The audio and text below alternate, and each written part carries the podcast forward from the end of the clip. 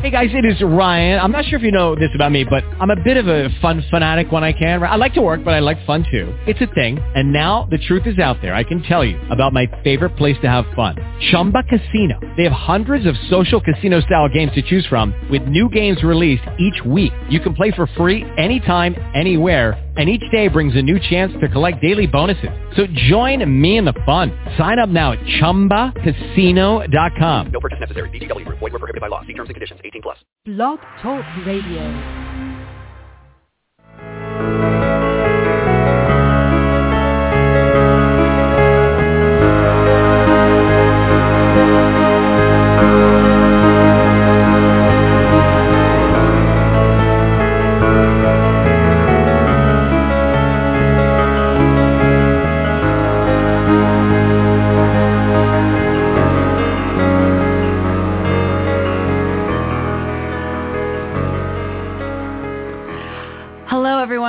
November 15th, 2013 edition of Don't Let It Go Unheard, where we discuss news, politics, and culture. Today, we're definitely going to do some culture from the perspective of Ayn Rand's philosophy. That's the philosophy behind the uniquely American sense of life, the sense of life of those who believe we have the right to life, liberty, and the pursuit of your own individual happiness. I'm your host, Amy Peikoff, and joining me back in the studio today is the person who has become known as the interrupter, Bosch Fawstin, cartoonist Bosch Fawstin, cartoonist and recovered Muslim Bosch Fawstin, I've been told to emphasize today given what we will discuss. Say hello, Bosch. I don't want to interrupt. So, um, people, I think, enjoy your interruptions. And in fact, I mean, even though sometimes I say, okay, I have to find my train of thought after that interruption, there's something missing when you're not here. I, I don't know what it is. So I don't know if I want to do a show anymore when you're not mm-hmm. able to be around. So the title of today's show, and I, I wanted to do a rhyming show today. Excuse me if you find it just a little cheese, but Obama administration lying, denying, overflying, which I'll explain. And then, of course, I had to add in spying. The top headline on Drudge for a while today at least was the CIA amassing vast swaths of financial data right. on Americans, so we can't resist talking about that. But in addition, we will also talk about Marvel Comics introduction of a Muslim superhero, and I think Bosch has just a little tiny bit to say about that. If you want to join in live and discuss these topics with us, you can call in 760-888-5817. That is if you're listening live on Friday over here at Blog Talk Radio, 760-888-5817. You can also join in in the chat room, and I see there are some people joining in over there. So hello, everyone. I see Rob, Matt, Crostio, and he made sure to put his first name there, which is great. Thanks very much. Uh, Daniel, I see also over there. So welcome, everyone. And let's go ahead and get started. You're going to have to excuse me today because I'm actually going to play clips from Obama. I'm going to make you listen to a little bit of Obama. I mean, as you all know, Obama lied. He says if you can if you like your health care plan, you can keep your health care plan. You've heard this over and over. But here, let me tell you the one thing that you're going to hear from me today in analyzing what Obama said yesterday that I don't think you're going to hear er, anywhere else uh, I guess I wasn't scooped on it on Mark Levin no. or any of these other smart talk show hosts. But there's something that stuck out for me, and I just watched clips on the Wall Street Journal's website, some clips that I'm going to play for you in, in a minute. And one of the clips, the element that I took out of it, Wall Street Journal didn't even highlight as the significant thing. But here's the deal.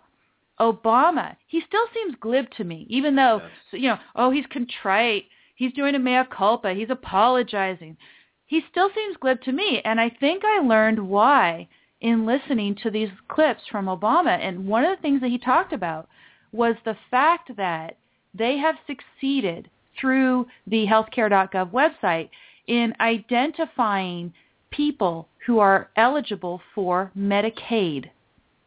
Now, maybe sometimes they're already eligible under the existing pre-Obamacare law, and they just didn't know it. And so what they're doing is they're just shuffling these people on. You know, like they do, they they advertise the food stamp programs.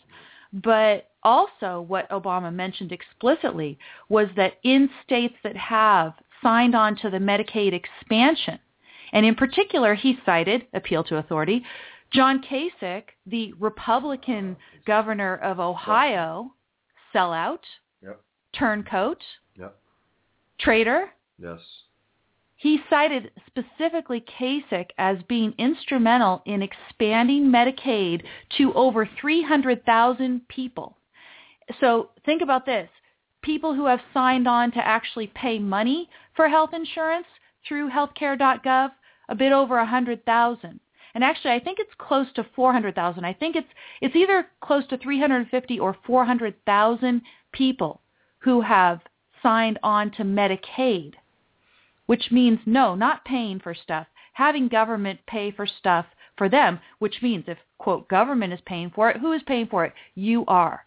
Obama is glib because this stealth thing that's going on, everyone's like, oh, you know, can you keep your health care plan? And oh my gosh, you know, they just passed in Congress uh, now with 39 Democrats the Upton bill that's going to let people keep their health care plan for I don't know how long, you know, whatever. It's it's just total disruption and, and chaos. I don't know. Maybe it is going to get the bill to a certain extent, but Obama's got his over 300,000 new people, and he says, wow, you know, if other governors, including Republican governor John Kasich in Ohio, if other governors agree to this Medicaid expansion along the same lines, he anticipates over 5 million additions to Medicaid. Expand the single payer program, Christie did the same thing. expand the unfunded liabilities, the commitments that our federal government has made. I dare you to find someone in the GOP that's going to be willing to disenroll the additions under Obamacare expansion. Chris Christie's doing it too. Yeah, Is that what you're saying, Bosch? I think about It's a little early for chocolate, so I'm not going to pull out chocolate Yeah. when we're talking about Chris about Christie here, but you know. I think about eight Republican governors across the country did do that. They accepted the uh, Medicaid expansion, and within three years, the citizens of those states will be on the hook. You Yeah. know, because right now they're getting all the all, all the dough from the federal government. Matt in the chat room is saying, ugh, the water torture segment comes early today. I'm giving you the worst news right now, but I'm giving it to you because, uh, you know, I, I try to think every so often, if I actually think about my show and what am I doing with my show and what am I offering to you that's different than other people, pointing this out and pointing out the fact that there are few, if any, members of the GOP Yeah. Who would be willing to undo this massive expansion of entitlement programs getting in under the radar as far as I can tell by looking at the news and listening to, you know, what people are talking about. I, I got to point that out to you guys. And I mean, I think only an objectivist really has the moral fiber necessary to say that we need to undo this and that we're willing to is get people even off of Medicaid and even off of Medicare Right. as the actual long-term, unapologetic goal. Yep. So anyway, that that's my little preview. But let's let's get into some of these clips because I've booted up these clips for you, and I want you. I've taken some notes on this, and I want to go ahead and uh, give you a little bit of insight into Obama's world. I'm so sorry. I mean, this is a water torture segment as far as I'm concerned, is listening to Barack Obama. But here we go, and I, I think the video is loud enough booted up here for you to, to hear. with respect to the pledge I made that if you like your plan, you can keep it. Uh, I think, you know, and I've said in interviews that um, there is no doubt that the way I uh, put that forward unequivocally uh, ended up not being accurate. It was not because of uh, my intention not to deliver on that commitment and that promise. Uh, we put a grandfather clause into the law Let's pause that for a second there. Okay, so notice that language, right? He says it ended up not being accurate. um, yes. It's the passive Part voice, you know? That ended up not being accurate. Not I not, lied. Not, I lied my ass off 29 times. Right, not not I said something inaccurate. It ended up not being accurate, right? So there's that. The other thing he talks about, well, his intention. It wasn't his intention. I say BS, and there's plenty of stories out there that are talking. Oh, do I have my little mail dinging here? Uh, this is the the perils of the computer. But the um, you know, his intention, I think, is probably consistent with what his knowledge was. If he is doing something knowing that the thing that he's doing is having a certain effect, and then he's saying things inconsistent with that, I, I, I would say he's lying about his intention. Can I- he, can he, I he could say what his hope is, Right.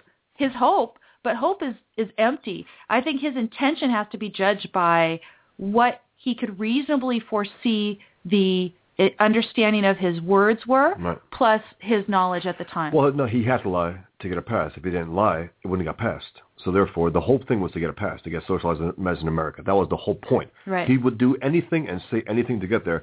And for the record, Byron York just wrote a piece today. I don't know where he wrote it, Washington Times, I believe Washington Times or Washington Examiner. And there's uh, proof. It was on Breitbart actually, linked through Mark Levin on Facebook that said that um, a number of journalists knew this was an absolute flat-out lie and reported otherwise. Right. In order to, because they want to socialize America as well. exactly. This is they were all in on it. It's evil, and uh, he's got caught. You know, he got caught now, but he thinks he can still get get away with this. Now let's listen to his grandfather clause rationalization garbage in the speech. but it was insufficient. Uh, keep in mind that the, the, the individual market accounts for 5% of the population. Only five So percent. when I said you can keep your Yeah, health care, I'm, you know, I'm, I'm looking at folks who've got Both. employer-based health care. I'm looking at folks who've got Medicare and Medicaid, and that accounts for the vast majority of Americans. And then for people who don't have any health insurance at all, obviously uh, that didn't apply. My commitment to them was you're going to be able to get affordable health care for the first time.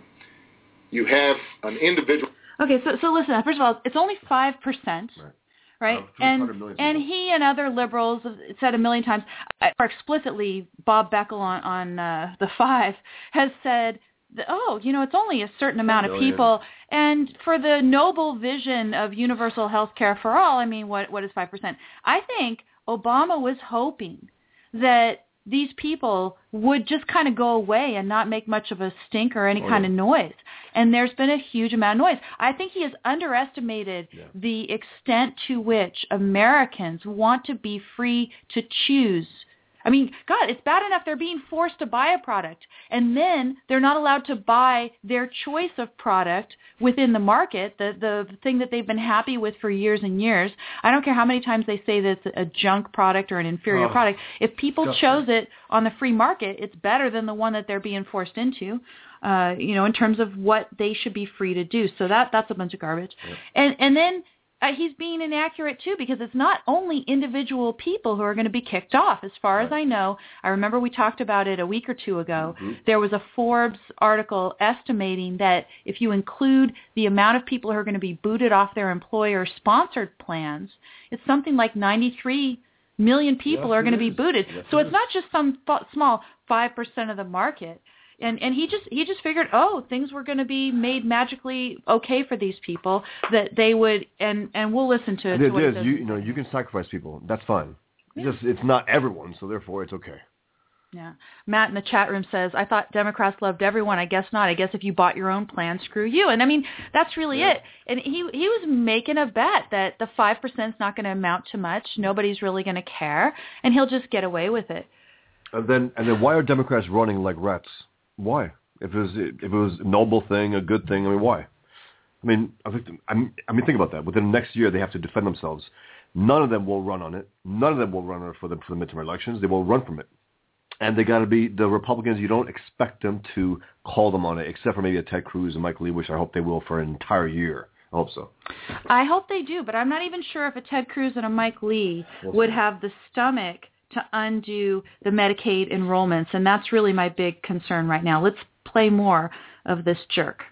Well, market that accounts for about 5% of the population. And our working assumption was, my working assumption was, that the majority of those folks would find better policies at lower costs or the same costs in the marketplaces, and that there, the, the universe of folks who uh, potentially would not find a better deal in the marketplaces, the grandfather clause would work sufficiently for them.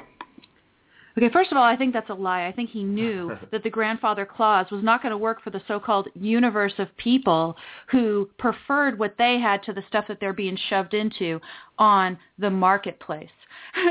State Defiance in the chat room is saying, I would fire a moron like this so fast his head would spin. I mean, think about the Yeah, the, the, the the way and this is this is the president of the United States, and he's supposed to be caring about Americans.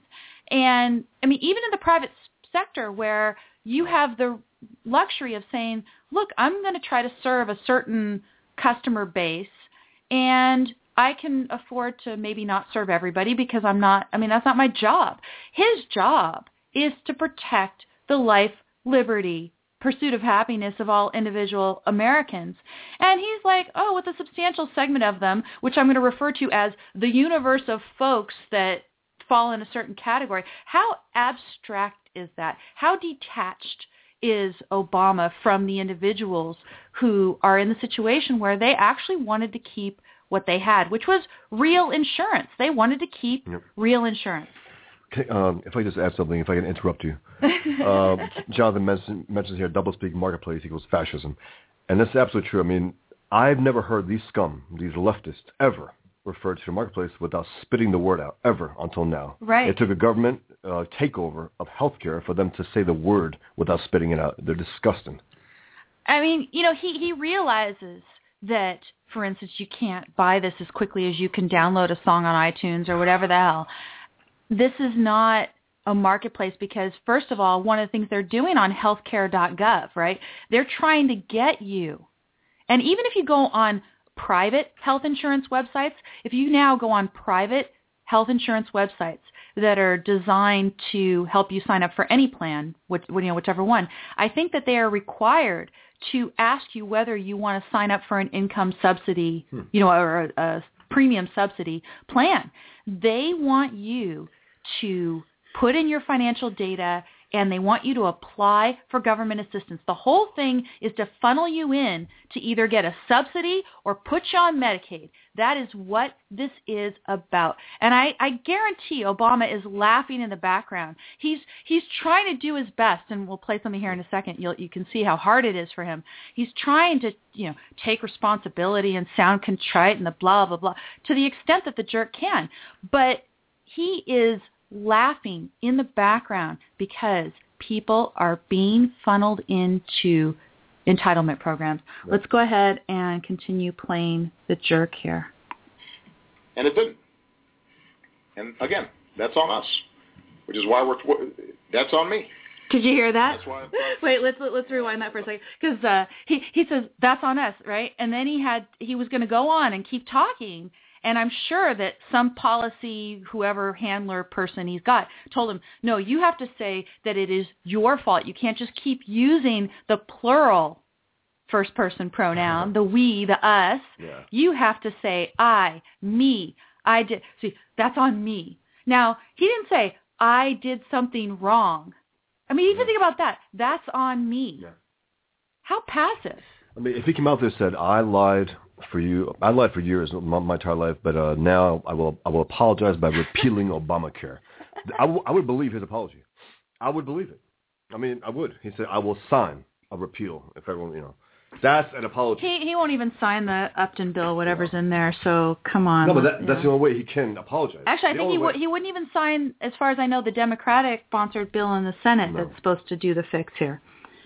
I said earlier, I I guess last week, and I will repeat. Uh, that's something I deeply regret because it's scary getting a cancellation notice. Listen to that, because that was the end of that little clip. It's the reason he regrets it is, is because it's scary getting a cancellation notice. Not because it's wrong Immoral. for the government to interfere with people's choices. As I said, it is bad enough that they're forcing you to buy the product. What's worse is that you are not able to buy the product of your choice within that marketplace. Uh, marketplace. Oh God, I can't use their language. I cannot use their language. Please stop me. Do interrupt me, Bosch, if, if I use their language. But it is wrong. I, I'm I'm really tempted to start calling him jackass like Tammy Bruce does because it is just so flagrant and so horrible. So, you know, here he is. That's on us. he can't even say that's on me. He has to kick himself to say that's on me, and that's on me is not I did something wrong No. and I'm sorry. He, he regrets something. Well, he also what, said he fumbled the ball. I mean, what a euphemism. You know, Yeah. fumble the ball in a little game. I just fumbled it. And, It's you know. it's just a game that they're playing with all these cancer patients that are being canceled, and it, it doesn't matter, right? Uh, but you know, it, it's scary. This idea that it's it's scary, and that's why he regrets it. He just didn't think about the fact that these people are going to get these notices in the mail. That for many people, health insurance is a very big deal, and probably especially the people who are on the individual market. They're not employed. They went out of their way to go ahead and buy their own plans. They chose the plan that they liked, that fit their budget, their situation, etc. And then suddenly they get this notice, it's been outlawed. Not only do you have to buy insurance, but you can't buy the one that you wanted.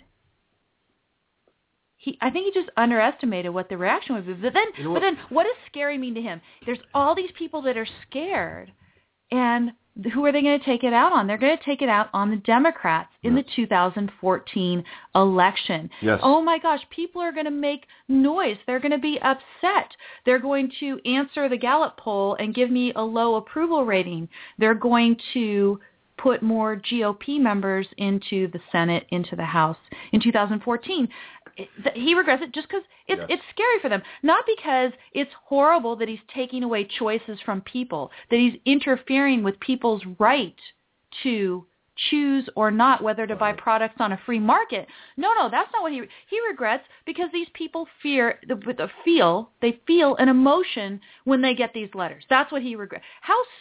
Oh, sorry. Not Go that, ahead. they, not that they, they, they would have to live with, with that. Just that that feeling for the instant. You know, I feel bad that you felt bad for the instant. That's it. Yeah. You'll be paying a higher price and all that. That doesn't matter. But you felt bad for that second, and it was on me. Yeah. And I feel bad that you felt bad.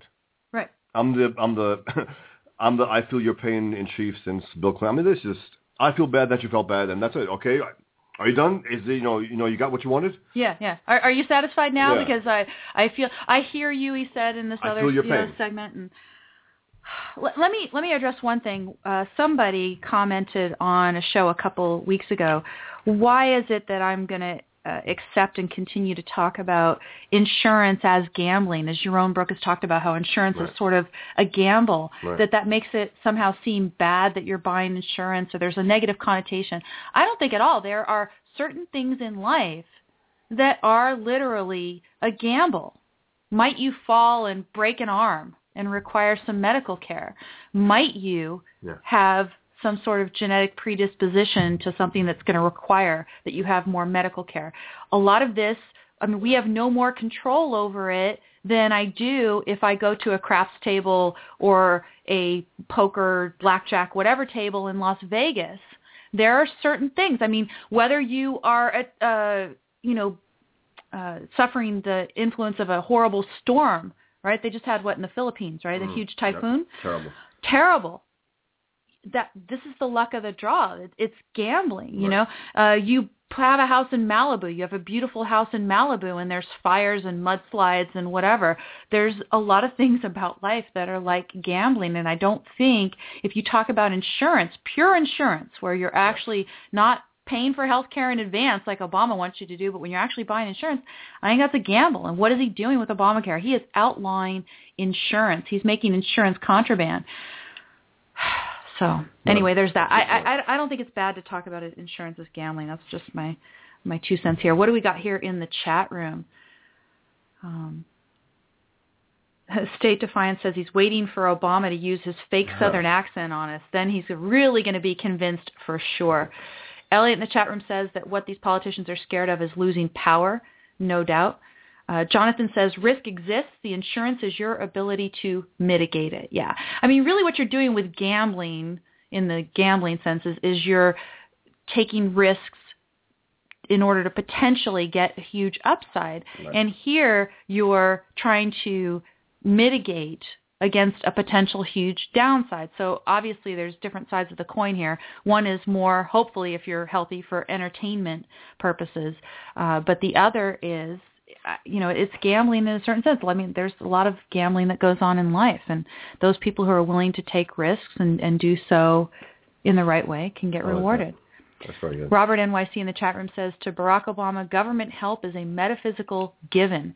Reality to him is arbitrary. And, and I think that's true. If you want to join in and talk, you can call 760-888-5817. Make sure if you do call in to press the button that Blog Talk Radio prompts you to press, which I think is one if you want to ask a question. Now let's go ahead to the second to last clip. Those of you who for some reason wanted to actually play the clip on your own will notice I started with the last clip at the link that I gave you at don'tletitgo.com. But here is more Barack Obama. Woohoo!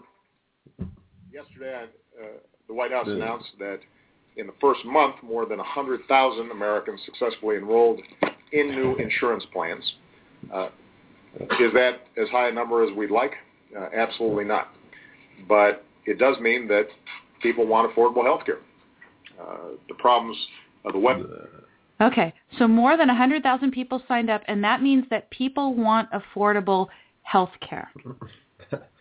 You're forced. I, I mean, you're being forced. You're told that this is a law. So you know this this idea. Oh, well, the fact that people did something that they're being forced to do Right, that's a good means that they actually want want something. Yeah.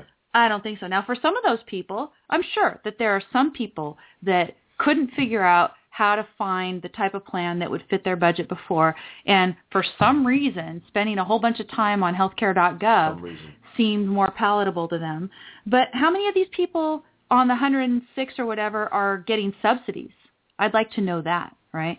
Uh, let's keep listening to some of the numbers. Many Americans from completing the enrollment process, and that's on us, not on them. Uh, but there's no question that there's real demand for quality, affordable health insurance. Uh, in the first month, nearly a million people Quality. successfully completed an application for themselves or their families. One second. Uh, those applications Sure, sure. Let's pause it. Let's pause it. Go right ahead. Quality, affordable health insurance. I'm just just just that even even that language. No, I mean and then, this, and this then he idea. trashes yeah. the health insurance. How do they call them? Sub subpar, bad. You know about about the actual uh, the allegedly pure private sector health insurance, which the government was already in. Oh yeah, oh yeah, yeah. We'll, we'll de- we're definitely going to get get to that in a moment. But this idea, you know, you've had over a million people complete the enrollment and then decide, ah, maybe I won't go for a plan. Only a hundred thousand or so went for the plan. First of all, I'd like to know how many of those people who actually went for the plan are getting subsidies so that it's very cheap for them, right? These are the not the Medicaid people that he's talking about. He'll talk about those in a second. But maybe the rest of those didn't sign up yet because they realize they have to pay for it. That's right. That's right. you know, let's go ahead and listen on to see what Obama's explanation is. represent more than 1.5 million people. Of those 1.5 million people, uh, 106,000 of them have successfully signed up to get covered. Uh, another 396,000 uh, have the ability to gain access to Medicaid under the Affordable Care Act. 396,000, nearly 400,000 are being steered into Medicaid after visiting right. healthcare.gov. And he says, he's saying it's specifically due to the Affordable Care Act. So Ken Gardner on Twitter, you know, he said today how the Upton bill that was just passed in the House is going to be the undoing of Obamacare and everybody should really be watching it and how wonderful it is. And I ask you, is that going to undo these nearly 400,000 people who are already due to Obamacare being told that they have access to the expanded Medicaid program? And he, he wrote back and he says, well, I think that maybe they were already eligible, blah, blah, blah. Obama seems to be saying that they're newly eligible simply due to Obamacare. Right. This, to me, is a, a little bit of a Trojan horse. Yeah. And everyone's talking about, oh, can you keep your health care plan? This is huge, I think. So let's let's keep listening to uh, the jerk. Uh, that's been less reported on, but it shouldn't be. You know, Americans who That's right. It shouldn't be. have a difficult time, uh, who are poor, many of them working, uh, may have a disability. Uh, they're Americans like everybody else, uh, and the fact that they are now able to get insurance is going to be critically important.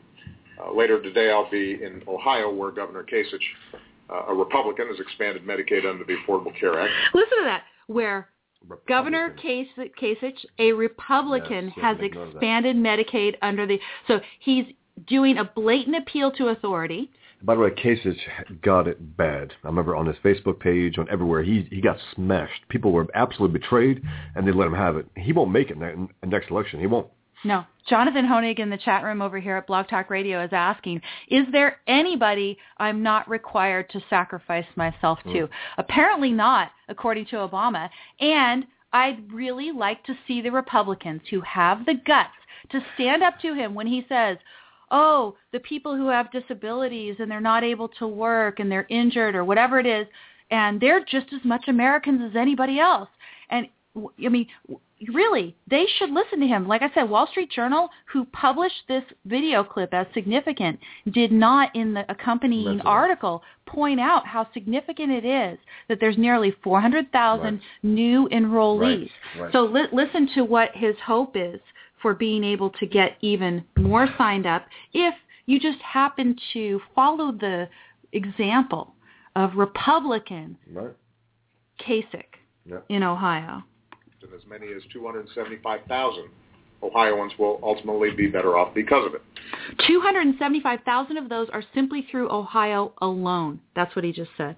Keep listening. And if every governor followed suit, another 5.4 million Americans could gain access to health care. Listen to that. If every governor followed suit, 5.4 million new enrollees in Medicaid. Right. Talk about further entrenching an entitlement program. That is already bankrupted. That's, I, I want Senator Ted Cruz to talk about this, and in, in particular, I think Cruz is planning to propose a free market alternative And a repeal. along with a repeal. And I want to know, is that repeal going to undo this expansion of Medicaid? has to. It, it, it's crazy. And Daniel in the chat room here, he says uh, what he's referring to is the Medicare expansion, the ACA, which which the court defanged. He says that's why he acknowledged the governor's move to expand it in his state. He wouldn't have had a choice under the original legislation. I mean that that's to the good at least. But then here he is. He's saying, "Look, I've got this Republican sucker Yeah. in Ohio, this sucker Yeah. Kasich, and you no, know, right. No, because he loves uh, sellout Republicans, and he always Yeah. uses them, and he hates Republicans, but he's like, I can use this sucker. You're right. yeah. Yeah.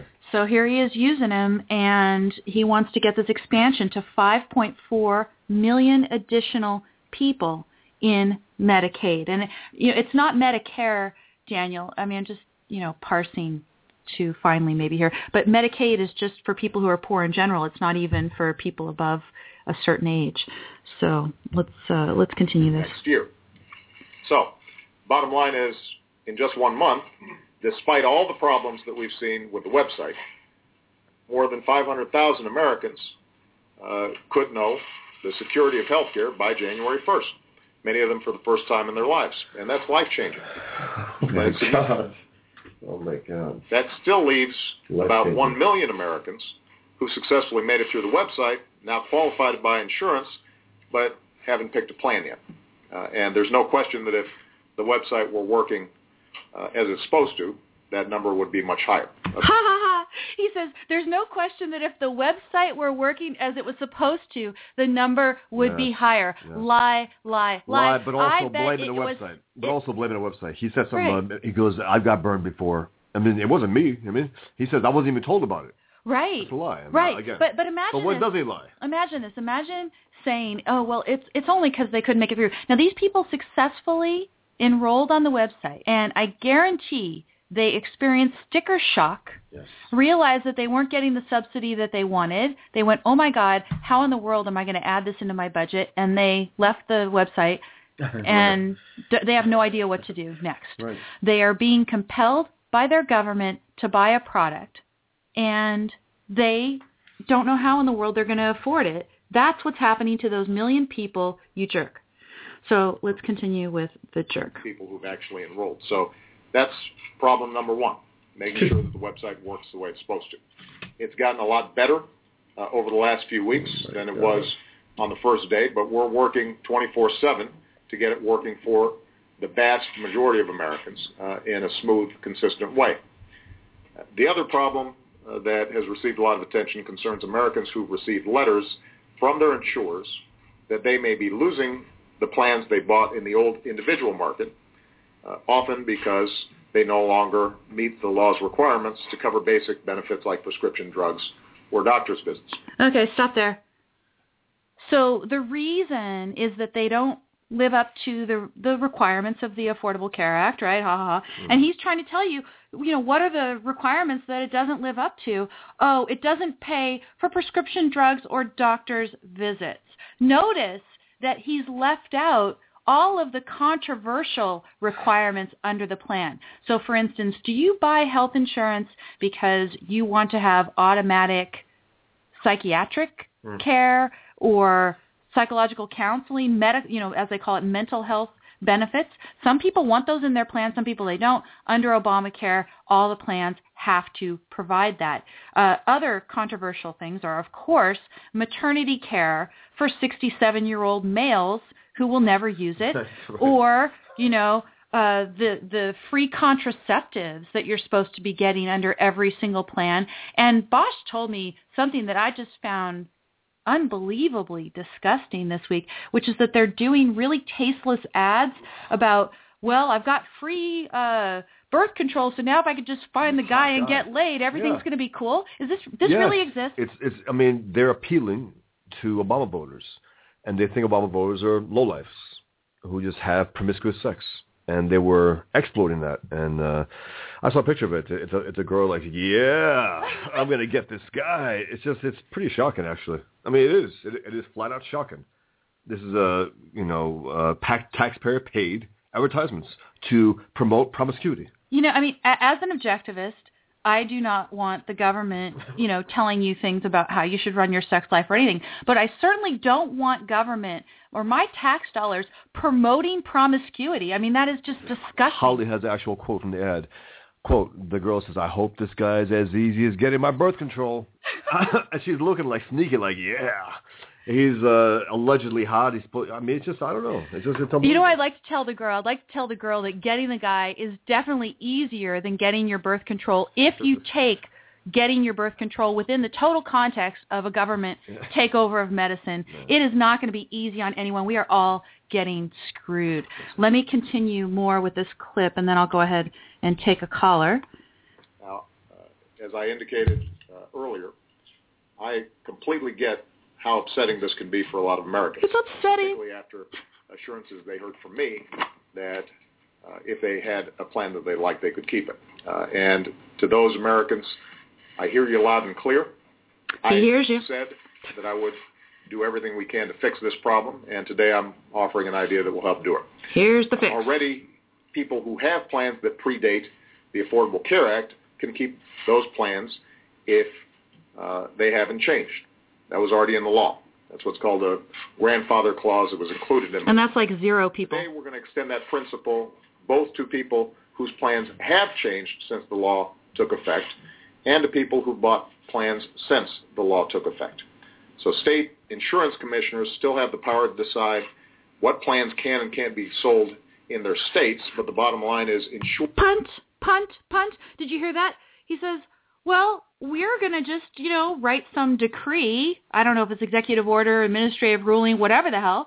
We're going to send it out there and let the state insurance commissioners take the blame if the plans are no longer sold. And then if the state commissioners go ahead and tell the companies, well, you can sell those plans to these people, and then the companies don't do it anymore because it can't be integrated into the total of their financial picture anymore because they've rejiggered their entire financial picture around the gun that was being pointed at them by Barack Obama, right? If that happens, then what?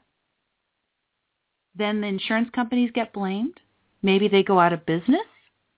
If the Democrat in the Senate, I forget her name, Landria or whatever her name is, she if she gets her way, they would pass a bill requiring, not allowing, but requiring the insurance companies to continue to sell the old plans, which I bet they can't afford to do any longer because of all the rest of the crap that's in this monstrosity. Let's let our dear leader continue with his tripe. Oh, I got to click the button again. Here we can go. extend current plans that would otherwise be canceled into 2014, and Americans whose plans have been canceled can choose to re-enroll in the same kind of plan. All through 2014. We're How nice. requiring insurers to extend current plans to inform their customers about two things. One, that protections, uh, what protections these renewed plans don't include. Number two, that the marketplace offers new options with better coverage and tax credits that might help you bring down the cost. Okay, so So, so so listen, listen to that. Listen to that. He is going to. Yeah, okay, we'll let you sell these plans. But then when you sell them, you have to send little letters to all your enrollees saying, "Oh, by the way, this plan doesn't provide XYZ that Obama is trying to require us to provide you." So basically, they're requiring the insurance companies to say our product is inferior to what you can get via the government. And moreover, they have to make explicit the fact that the government might give them a subsidy to get these plans that give them more free stuff. Funnel more people into the entitlement system, funnel them in, funnel them in. So Obama wants, Obama wants this particular so-called fix to be the one. He doesn't want whatever legislative solution that Congress or Senate, the House or the Senate might pass and bring to his you know, desk for signing. He doesn't want that stuff. He wants this one because first of all, he wants it to be temporary. He wants to be in total control of it in case anything goes wrong. And he wants those insurance companies to be free advertising agencies for this huge entitlement program. So let's continue with a little bit more. These letters. I'd encourage you to take a look at the marketplace. Even if the website isn't working as smoothly as it should be for everybody yet, the plan comparison tool that lets you browse costs for new plans near you is working just fine. Now this fix won't solve every problem for every person, but it's going to help a lot of people. Uh, doing more will require work with Congress. And I've said Well, listen to that. Doing more will require work with Congress. There are plenty of people who are saying that even doing that, he should be going through Congress and that he is usurping his constitutional authority by doing this. We'll get to that in a minute. Continue a little more. I'm willing to work with Democrats and Republicans to fix problems as they arise. This is an example of what I was talking about. We can always make this law work better. It is important to understand, though, that the old individual market uh, was not working well. And it's important that we don't pretend that somehow that's a place uh, worth going back to.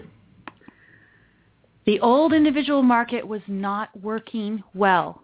Define working, Mr. President. Define working. That's what we're going to listen to in the next clip because in the next clip he talks about what is working. Now I was going to take a caller but unfortunately I think the person lost enthusiasm hearing Barack Obama, which I actually don't blame you if you're on hold and you're listening to Barack Obama. But if you do want to call back in and, and chat about it, Elliot in the chat room says another Obama clip, start shoveling. I've got only one more clip and I think it's mercifully shorter than this one.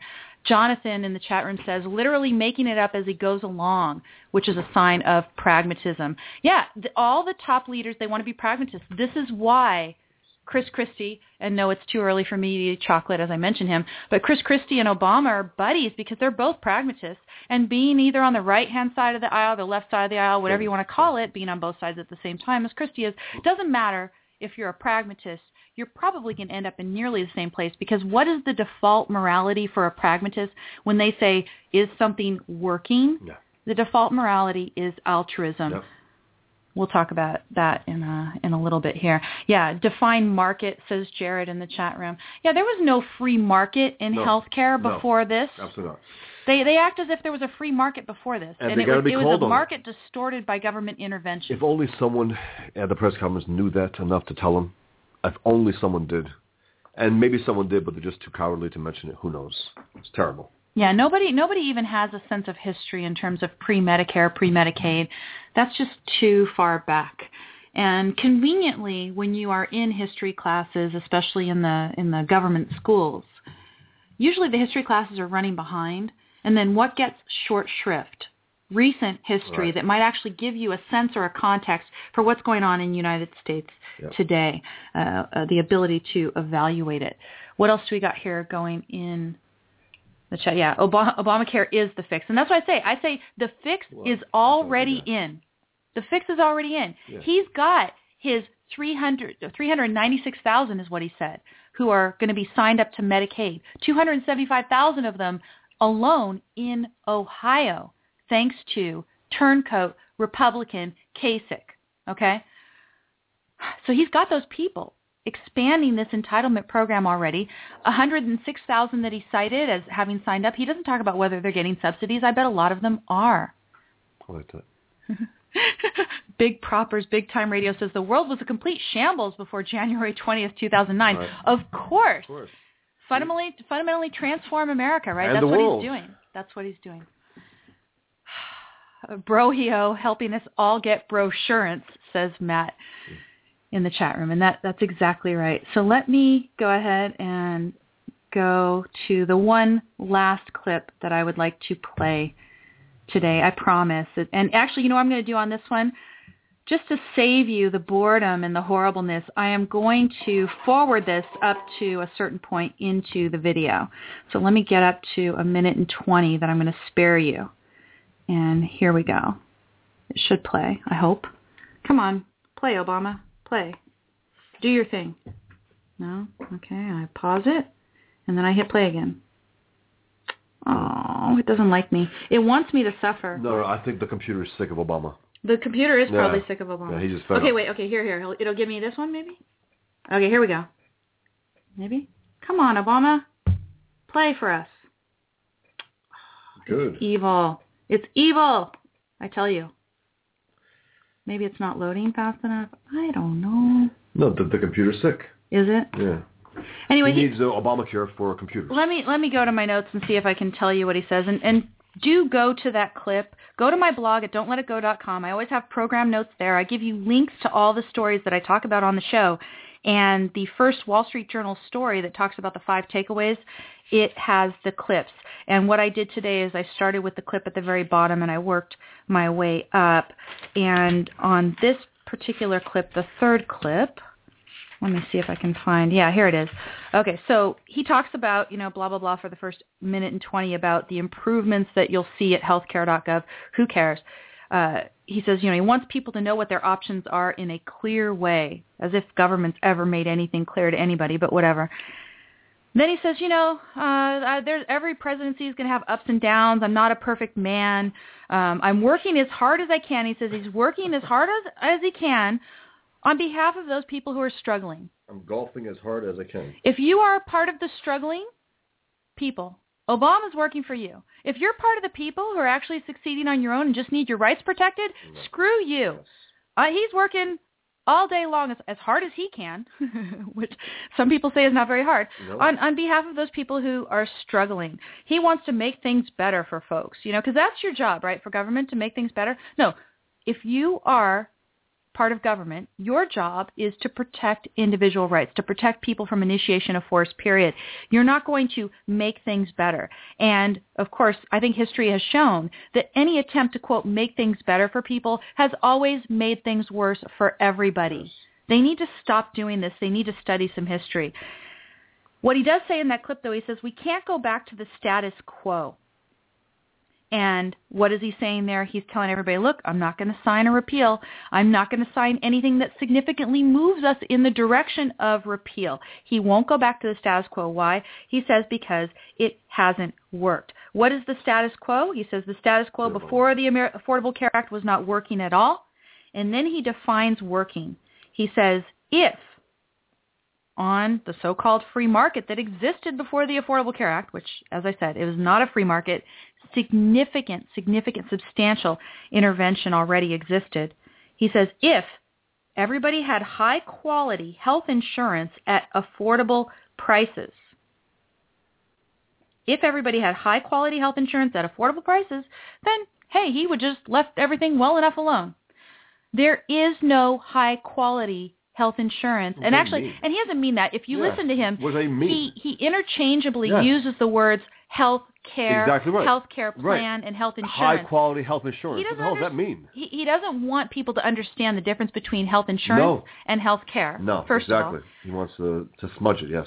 So his idea of, of a high quality health insurance policy is one that prepays for a whole bunch of health care, much of which most of us won't use. And this, uh, him spitting at the pre-Obama healthcare system in, in this in this country for as long as it's ever the greatest in history. It's just it's it's um, I'd say it's shocking, but then you know him. So, He he say he's not going back. He's not going to go back. He's not going to sign any of these Well, bills. the fundamental transformation of America. He's willing to work with people to make it better, to fix it, but that's it. Forget it. You know, when he when he talks about, you know, I, I urge you to go onto the marketplace if you got a letter, blah blah blah. They should have hired Jon Hamm, I think, to just go ahead and give that speech because he was Right. he's he's just doing an ad. Right. He he's saying, come on, come on and be part of the entitlement program. Yeah. If he can get you over to healthcare.gov and he can get you to put your income level into the little boxes and share that information, He's guy, too. then they can show you, look, you can get subsidies. Look, you can be part of the expanded Medicaid. Wow, doesn't that sound cool and awesome? Please join our single payer Yeah. phenomenon. I'm thinking that this has probably made more progress towards advancing the single payer model than when they've allowed, for instance, health savings accounts um, and other sorts of free market things. That I don't think those have, have worked as quickly. But you know, people are out there. They're saying, "Oh, everyone's so upset with Obama because." You know, he didn't keep the promise that you could keep your plan if you like your plan. And we're going to fix that. And, you know, everyone's going to run on the idea that, you know, if you like your plan, you can keep your plan and we'll just fix everything. He's already got nearly 400,000 people into Medicaid, and he's promised subsidies to another 100,000 maybe. So he's got people sucked into the entitlements. He is, I was going to say laughing all the way to the bank, but he laughs all the way to the bank too. Him and all the other politicians that are going to Oh, make yeah. money off it. oh of yeah, it. they make a killing off it. Yeah. So do you want to interrupt me now, Bosch? It's time to interrupt me. I got nothing. You got nothing? No, I'm sick of Ob- Obamacare. I mean, I'm get, I'm getting sick, and Obamacare is a cure. Therefore, I'll get worse. In, in terms of the article, I already pointed out before that there is at least one significant difference between the Republican proposed fix in the House and the Democrat proposed fix in the Senate. The Democrat proposed fix in the Senate has a requirement that insurance companies continue to offer the same plan. So insurance companies Insurance are companies have changed. They went out of Yeah. business. they they settled on Obamacare and said, okay, we're we're preparing ourselves for that horror that's coming. And now they say, uh, no, actually, do the same thing you did before because people are pissed at us, and we need to win the midterms. That's it. Yep, and and the Wall Street Journal also points out that he is passing the ball to the states, that he's going to put it on the states' shoulders if those plans are not reissued to the people for whom they were canceled. Can I interrupt you for one thing, though? Of course. Uh, I'm getting sick of people, I don't care if they're on the right or left, who say uh, Obama's losing his credibility. Losing his credibility. He never had it, ever. Never had any credibility, not an ounce. A pretense at it, possibly. Losing his credibility, it's long gone. It never existed. Yes. Enough of this crap. You know the the other thing too, it, it just it's interesting. The the Democrats they are kind of standing back and they're trying to see Yeah. where the wind blows. Yes, yes, in they are. effect, 39 Democrats That's in the why, House sorry, voted that's why Harry Reid has shut his trap. He hasn't said a word. He hasn't. Yeah. He's waiting and seeing. waiting and seeing. House Minority Leader, according to the second Wall Street article, uh, Wall Street Journal article that I posted over at Don'tLetItGo.com, House Minority Leader is was meeting with House Democrats Thursday afternoon to gauge support for Mr. Obama's plan and a backup legislative strategy. And then listen to what she says. Um, she says uh, she says the trick is to quote make sure you're not sowing seeds for higher costs to other people down the road. She says so this is not just about PR or I need a vote. It's about what we do and how the safe that safeguards the affordability of this down the road. Who's So it's, so it's not this is Pelosi. This is not just about PR or that I need a vote. So she's admitting that it is about Right. PR and that she does need a vote. We've got a call over here at Blog Talk Radio. Hi, who's this? Hi, Amy. It's Debbie.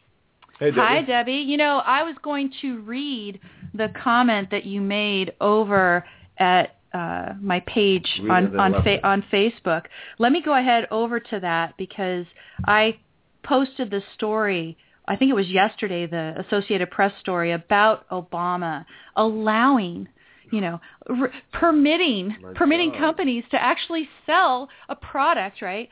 Um, and, and and I speculated. I said, well, you know, can these companies even afford to sell these plans anymore after all the other regulations in the Affordable Care Act? And of course, there's a whole bunch of awesome comments that I would like to discuss. But one of them is from you, and you say, so now we're living in a country where if enough people beg the dear leader not to take something away from them, he may, in his infinite benevolence, decide to allow them permission to keep it for another year until the next election, after which time, if enough Democrats are elected, Zero's agenda will be advanced at breakneck speed and a destruction ten times worse mercilessly imposed upon us.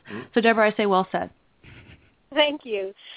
Yeah, yeah, it's uh, quite an outrage. Um, and actually, this is a perfect uh, context for my reason for calling because um, I've been in uh, at work today, so you may have mentioned this already, but um, I have heard all morning, like on the way to the gym and that kind of thing, on the news about how uh, Zero has been saying that Obamacare is a burden on Democrats, not on the American people. Oh, on yeah. Democrats who need Yeah. to get reelected, and it's just such a burden on them. And He, I, I yeah, just, he, he did say that too. He said that too. They're not thinking. Yeah. They're just saying these things. Yeah. No, I mean, you know, I, I think he did. I, I- he he probably sounded more contrite with respect that. to that Right. than with respect to the mere five percent of the insurance market that were the individual plans where people got those scary cancellation records. One The, the whole thing he was concerned not not not that the Right. plan was canceled, but that getting that letter was scary. No, he wants to have a wide open power base the way he did in his first two years, in his last two years, and Yeah. it's just not happening. And he's that's what Yeah, he's dealing so- with right now. yeah, I agree. And like, so I believe that he really is contrite about that. I think that he Yep. sincerely Right. regrets the fact that it's been a burden on Democrats who are trying to get reelected. No, I I think that's true, and I don't know what's going to happen, but what I do know is he's already entrenched further a massive entitlement program in the form of Medicare. Yeah. Good good luck even getting GOP members Yeah. who are willing to boot off those 396,000 people that he bragged about yesterday that he you know they've got them now on to Medicare thanks to Obamacare. So I don't, what what's your prediction, Debbie? What do you think? Oh boy, uh, I uh, I've been a little bit more pessimistic lately as far as the Republicans are concerned, and uh, they've just given me so many reasons to be. Uh, they just they're so inept when it comes to making any kind of headway in the right direction. And it's like you said, once anyone gets any kind of free stuff from the government, then the Republicans are pretty much done in terms of resisting it because they just not not one of them. Maybe Ted Cruz. I don't know. We'll see. But but not a one that I've seen has been willing to face a Democrat who says, "Oh, but there's such and such needy people who are getting handouts, and their handouts are going to get taken away. What do you? You must want to kill people, that kind of thing." And I've never seen them be able to actually counter that and take anything resembling a stand. On Yeah. It. So And I mean, well, well, hell, you know, a Republican governor in Ohio signed on for it. So how can you, if you are a Republican, possibly oppose it, right? Yeah, that's the point because you're obviously part of. Well, we are obviously a part of the. Uh, what are they calling us? The terrorists from the Tea Party and the uh, the. Uh, um, there's a word that they've been using, and now I can't remember. Wacko birds. I think that came from John McCain. Oh yeah. Um, so lunatic, extreme extremists who want poor people to die because we don't support government programs. Obviously, if we don't agree with even Republicans like John Kasich. Exactly, exactly. Deborah, I'm going to go ahead and let you go because we're at the bottom of the hour now, or the bottom of my show actually, which is the end of the first hour. I just want to make a couple more points. One is, I hate to say it, but John Boehner was right in talking about this fix of the president's in reaction. He says what Americans need is some sort of unambiguous guidance as to what is and isn't legal. I'm I'm paraphrasing here because I don't have time to go back to the Well, quote. well, you're but- saying it better than him. well, I mean, what would be the most unambiguous thing that you could have, right? And, and and he's right because he's like, well, we'll extend it for these two categories that you can't understand of people through 2014. And then I heard a story that, well, they might even be opening, you know, open to extending it further, but of course they're not going to commit now because maybe they'll get what they want in their election, so who cares? What would be the most clear and unambiguous thing is for government to get out of the medical industry entirely. Yes. Just get them out of healthcare. Government is force. Ted government Cruz- government cannot produce cheap low quality healthcare. Government is force. All force can do is prevent people from doing what they would want to do on a free market. So I think if you get out of you get government out of healthcare, you let people know that they are free to do anything so long as they don't initiate force or commit fraud against other people. That will be the true fix. The only answer that I think Ted Cruz and Mike Lee can give if they're asked outright, what's your plan? Free market. Free market. Free market. Cruz is promising. Cruz is promising to propose an alternative, and we are going to parse it. We are going to very parse simple, it. very Yeah. clear. You know, just say it and then tell us some more. But just say that. If you say that and you believe it, and we believe you, he has a great basis for 2016. I mean, right now it's 2014 to get backup from Mike Lee and uh, Ted Cruz. That's the whole point right now. 2014, get them some backup, get the coward Republicans out. At least, at least a good number of them Exactly. to prepare the stage for 2016. You are listening to Don't Let It Go Unheard. I'm Amy Peikoff, and with me in the studio here is cartoonist Bosch Fawstin. And all first hour, I was torturing people with listening to Obama and delivering the bad news, the truly bad news. Even if people are celebrating today about the passage of the Upton bill in the House, even though 39 Democrats also voted for that bill, and even if that bill will achieve a significant undoing of the Obamacare legislation, Obama has already got the goodies. Right. He already has 396,000 people signing up for Medicaid, 275,000 of them thanks to GOP John Kasich governor in Ohio. And he's trotting that out as an achievement. Right. He is holding up Kasich as an example to other governors to follow. And he calculates that if he can get that done, over 5 million more will be added to the Medicaid rolls next year. Massive expansion of government entitlement program done, completed, no matter what happens. Well, No matter what happens. And I think he will have destroyed, I mean, you know, imagine any version. I don't care if you get the, we will allow you to sell the plan or we will require you to sell the old plan insurance company version of legislation. Either way, the whole thing is, hey, I'm going to get these insurance companies out of business. Obama, I mean, you know, just imagine him rubbing his hands greedily in the back room after Yeah. giving the speech. He's like, yeah, you know, we put this um, uh, administrative ruling out there saying that they can sell those plans, but if they sell those plans, they have to serve as advertising agencies for the marketplace. So not only are we going to have them do something that's probably not financially feasible for them right now, we're going to make them advertise for the very government that's been pointing a gun at them in the process. I mean, it anyway. I, I'm going to stop, and the person that I'm going to let rant now is Bosch, who wants to discuss a very different but equally outrageous topic. Are we ready for this one? I guess.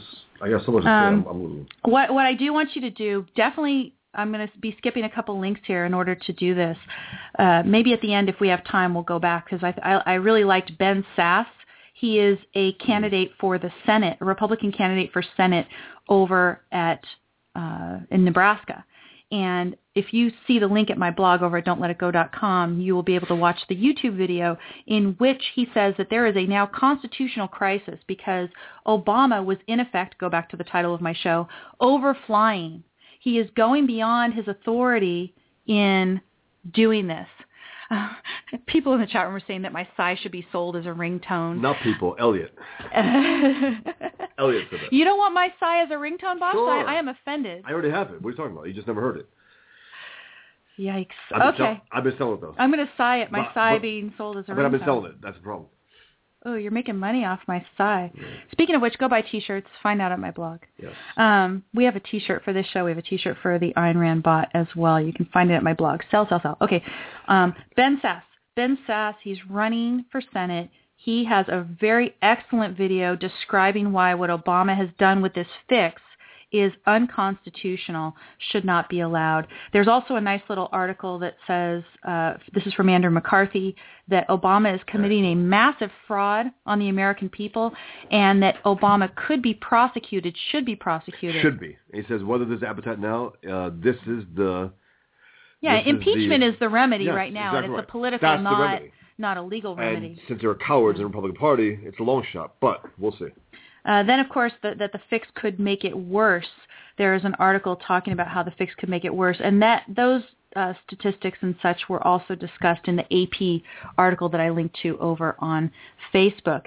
In essence, the companies will not be able to afford to offer continue to offer these plans. Why? Because they're having to offer to everybody else so much coverage that one of the things that they were promised is that everybody would have to buy, prepay for all of this health care. If suddenly there's a swath of the people who don't have to prepay for all this health care, don't have to pay for the higher premiums, et cetera, I think he's really trying to put them out of business faster. Oh, yeah. And like I said, make them be advertising agencies for his entitlement Exactly program at the same time Right. it, it's even you know people people are cheering they're saying oh obama's obamacare is unraveling even faster than we thought how great Yes. and as long as obama gets all those people signed up for medicaid he doesn't give a crap Nope. he doesn't care and that's why he's so glib Yeah. okay i'm done i refer you as the next link to the blog post of Bosch Fawstin's over at fawstin.blogspot.com. It is U.S. Comics in Wartime, Then and Now. And you have a very stark image there, Bosch, Yeah. of a Captain America cover Punching Hitler. from World War II. Yeah, you have Captain America punching Adolf Hitler. And what do we have today where we have a war declared against us by jihadists, even though our country doesn't dare to declare a war against the jihadists? Uh, what do we have today? We have Miss Marvel number one, where Miss Marvel is, as everybody's been talking about on every single talk show all over the place. I heard it on NPR even. Ms. Marvel is now a Muslim. Yep. Tell us about this, boss. Well, M- Miss Marvel is a character from Marvel for decades. Uh, I, remember the character specifically, but I know that her name was Miss Marvel, so they're giving that uh, name to a Muslim. Why? Because they always, it's like when they had the Green Lantern, the DC turned one Green Lantern Muslim. They they want pre-existing, already established superheroes so they can uh, give them a leg up. You know what I mean? Because Muslim superheroes on their own, they don't sell, and they still don't sell even when they're surrounded by an entire team. But Marvel, uh, you know, this is to me it's insidious because there was an editor at Marvel, a Muslim editor, who uh, another editor said she was talking about her background. We were laughing. We said, "Hey, let's do this now." I think she strategically has been working there for a while to try to push a Muslim superhero. And whether she's a you know a, a sympathizer of jihad, it doesn't matter. Uh, she wants to push a religion in mainstream comics, a religion that happens to be at war with America at this time and it's just it's it's it's flat out evil. And you know you got you got superheroes, you got villains, and if you t- if you take it seriously, if you take a, if you take a, an actual Islamic hero, what's an, what's a hero according to Islam? A jihadist who murders people, who murders infidels. That's what a hero is. Marvel's version fights who? I don't know. It fights uh, some. I don't know. I mean, uh, some villains that are that Captain America would fight. I I don't know what they're doing. Yeah. Anyway, I mean, I, I can go on and on. I mean, they, I, they will they will basically fight whoever the politically correct villain Yeah. of the day is, and it's going to be somebody made up and fantastic and never existing. And right? this Muslim, quote unquote, superhero uh, will not be a Muslim. She will not be a Muslim. She will not live like a Muslim. And the only thing that you know, she has a quote quote unquote conservative brother, me, and a, a, a devout Muslim. Uh, the only way that they will allow her from not being honor killed is because she has superpowers, like because you can't kill her, you know. So physically, she should be protected by from from her brother. Uh, I I'm gonna ramble because I've been I've been really um angry about this. Well, let me so let me ask you. So, so we've got Marvel announcing that there's a Muslim superhero. They're just following the in mind- steps of DC Yes, Comics that yeah, did DC it before, Comics three right? years. Now, keep in mind also, they advertised her out of the gate as a Muslim superhero. It's a Muslim editor behind this, a Muslim writer behind this, and they say, "Oh, it has doesn't have a lot to do with, with Islam." of course there has there ever been another superhero advertised as belonging to a particular Never. religion? Never. Never. Ever. Okay. Uh, there's some heroes happen to be from Israel. Some heroes are, you know, happen to be possibly connected with the with the Christianity, but never this explicit. On the cover, she has uh, kafia, which is a terrorist scarf that Araf, Arafat made famous, a terrorist, and she has a, uh, three books. One of them is a hadith, which is the doings, a collection of the doings and sayings of of who? Muhammad, who was a terrorist. So they're pushing in our face, down our throat, Islam without pushing Islam down our throat. Same time. You know what? You know what I'm noticing as I'm looking at these book covers, the spines of the book covers on the Ms. Marvel cover here. Well, it has no His- spine. I'm joking. Yeah, Hi- history is very easy to read, but the hadith to live by, Yes. it is very Slightly covered, yeah. Yeah, it, Yeah. It, it, the uh, the contrast It was stealth. between the text Right. and the background Definitely is not felt as much. because you know if you don't know Islam, you don't know that. You're like, oh, whatever. And then what's this illustrated something or another? I don't know. She might be an can you read artist. that? Uh, she might be, you know. But but the fact is, we're being sold again uh, Islam uh, as as it's not. You know, it's it's it's it's it, Marvel's version of Islam. Yeah. So tell me, tell me what's wrong with this. I mean, why Well, is fundamentally, it it's wrong because we're at war. First of all, we are at war. Muslims are killing non-Muslims every single day. Check out this one website, religionofpeace.com. It gives you statistics every single day, whether it's one Muslim or ten Muslims. Every single day, Muslims are killing non-Muslims in the name of Islam. And this is supposed to tell us that, you know what, don't worry about that. That's not important. What's important is that there are Americans uh, who are Muslim and they're nice people. Yeah, they don't uh, define the religion, they don't live the religion, but you know it's now, important what, to show. I'm. I'm going to play a little Sure, devil's advocate please. here. What about the person who says that there are people who call themselves Muslims in, in America, that they, they are nice people, I have cousins. and maybe what we're doing is we're just doing a little outreach to those people. I have cousins who are good people. They happen to think that they're Muslim, even though they're not. They eat pork, they have dogs, they do everything that's un-Islamic. They are they like me, who uh, I'm anti-Islam, anti-jihad. I have a, superhero named Pigman, uh, ex-Muslim fighting jihad. So they're as Muslim as Obama is American, meaning they're not at all. It's BS. They're you know I it's like I say my kind of Muslim Muslims are fake Muslims. You know they they pretend to be Muslims, but they're absolutely not in any fundamental way. Um, if I could read a little something because I'm gonna, it's something that I wrote in 2010 when DC sold out uh, Superman, Batman, and Wonder Woman hmm for the express purpose of selling Islam. So I wrote, uh, you know, at the time I, I had a I had a poster called Superman submits, and he's uh, praying, and there's a crest behind him. And it says DC Comics has pimped out Bat, uh, Superman, Batman, and Wonder Woman to a Muslim comic book publisher in order to sell Islam as something universally good. Uh, and then uh, I, make the point that it's one thing for DC Comics to avoid the reality of jihad in their comic book universe. Quite another to allow the big three superhero icons to be used to, to sell today's big lie, which is Islam means peace. I know comic books are meant to be fantasy, but having 99 superpowered Muslims who are not engaged in jihad is simply un, un-Islamic, according to Islam. If if you had a devout Muslim get super superpowers in in the Marvel universe, he would try to take over the world. He wouldn't fight.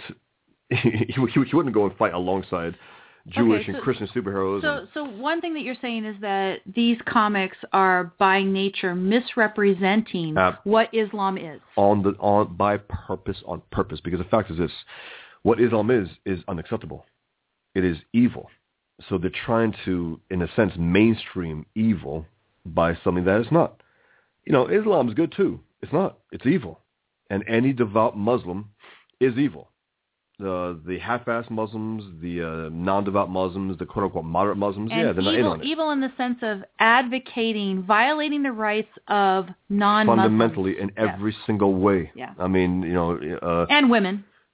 especially women. Women are a necessary evil in Islam. They can uh, potentially do good by bringing in male Muslim heirs. Period. That's it. Couple comments over here at the chat room. John Kenny uh, advises everybody to check out Dr. Bill Warner's Oh, short book on the Hadith, which is organized by Yes, subject. and, and just for record, uh, Bill Warner, I met him. Great guy. He loved my piece uh, called um, "My Name Is Bosch and I'm a Recovered Muslim." Uh, he loved it. he's he's a great guy, and I absolutely recommend it. I read also uh, uh, his un- his abridged Quran, which takes out all the repetitions, which are a ton of them.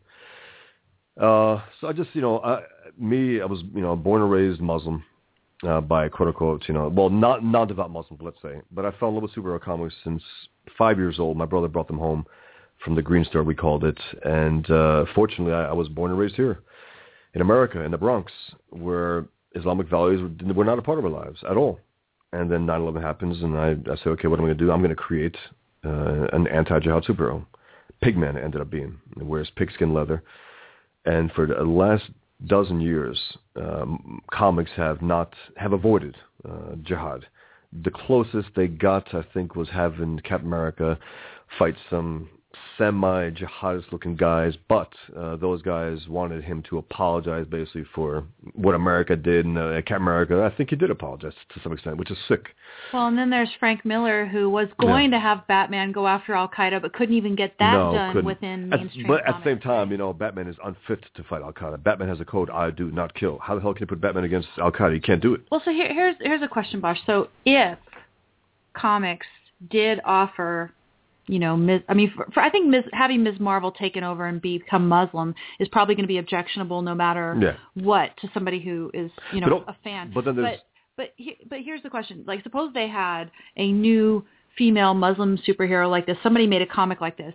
You know, there's free speech. Let them do it. No Yeah, problem. fine. But if they also did have some superheroes actually fighting the jihad, Of course, fighting against jihad, of course, then it's admirable. that would be better, right? Of course. if then you got if you got quote unquote Muslims, right, going after evil Muslims with jihadists and and trying to you know defeat them, it's still a contradiction. They cannot do it Islamically speaking, but if they're Westerners, if they're semi-rational, if they have gone away from that, fine. But not, they e- not they even, avoid it. Not not even necessarily having Muslims go after jihadists. I'm, I'm, You- I'm- wait, I'm talking about the Muslim superheroes. Right, right, right. But but I think what what, right, right. What sorry. you've complained about is that they don't have any Anybody. superhero Zero.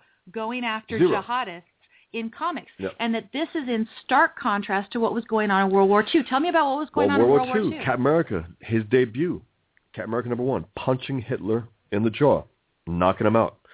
That's where America was. Uh, Batman fought Nazis. Superman fought Nazis. I think Captain Marvel, Wonder Woman, they all did because they were all on board. Of, I mean, from that, and as I write, U.S. comics of wartime, from kicking evil's ass to kissing evil's ass. I mean, this is uh, the, it's the the Islamization of comics. It's just it's shocking. It, it really, really is. If you understand Islam and understand what they're doing, it's absolute evil. And you got this hack named Dan Slott. He's a current writer of Amazing Spider-Man. He basically wrote on the, on the Twitter that when he reads these blog posts that are against the superhero, when he sees how angry they are, he's, he thinks the more, he basically thinks, uh, how do you put it? Like the the more he knows, it's the right thing to do. Yeah. Yeah. And, uh, and I, you know, I wrote back, I said, oh, so in, during World War II, we should have had German, Japanese, and Italian superheroes because it would have pissed off Americans. Uh, he's a hack. I mean, he's, he's a coward. Now, now the devil's advocate argument there, which I think uh, someone posted Yeah. on Facebook, right, uh, John? Yeah. said that suppose he believes in his heart of hearts. Well, Paul, it's a lie, He but- believes in his heart of hearts that people misunderstand and that Muslims could be good people too. Well, you know what? And and they're they're, they're just a bunch of bigoted people. One thing I and will so say that, that. and so that basically they're going to deal with the bigotry through this. I never deal with people's ignorance. I mean, this guy is talking out of his ass. Because if he actually believes that, then he doesn't know Islam. So therefore, if he doesn't know Islam, he shouldn't say a word. You know, I spent years studying a religion that I was born into. But the only thing, the, the only time I, I read the Quran is after, after I left Islam. I did my homework before I opened my mouth. And that's what people should do. And this idiot didn't. And that's why he can say something like that. We've got a phone call here. Let's go ahead and take it. See who's who's this? Hi.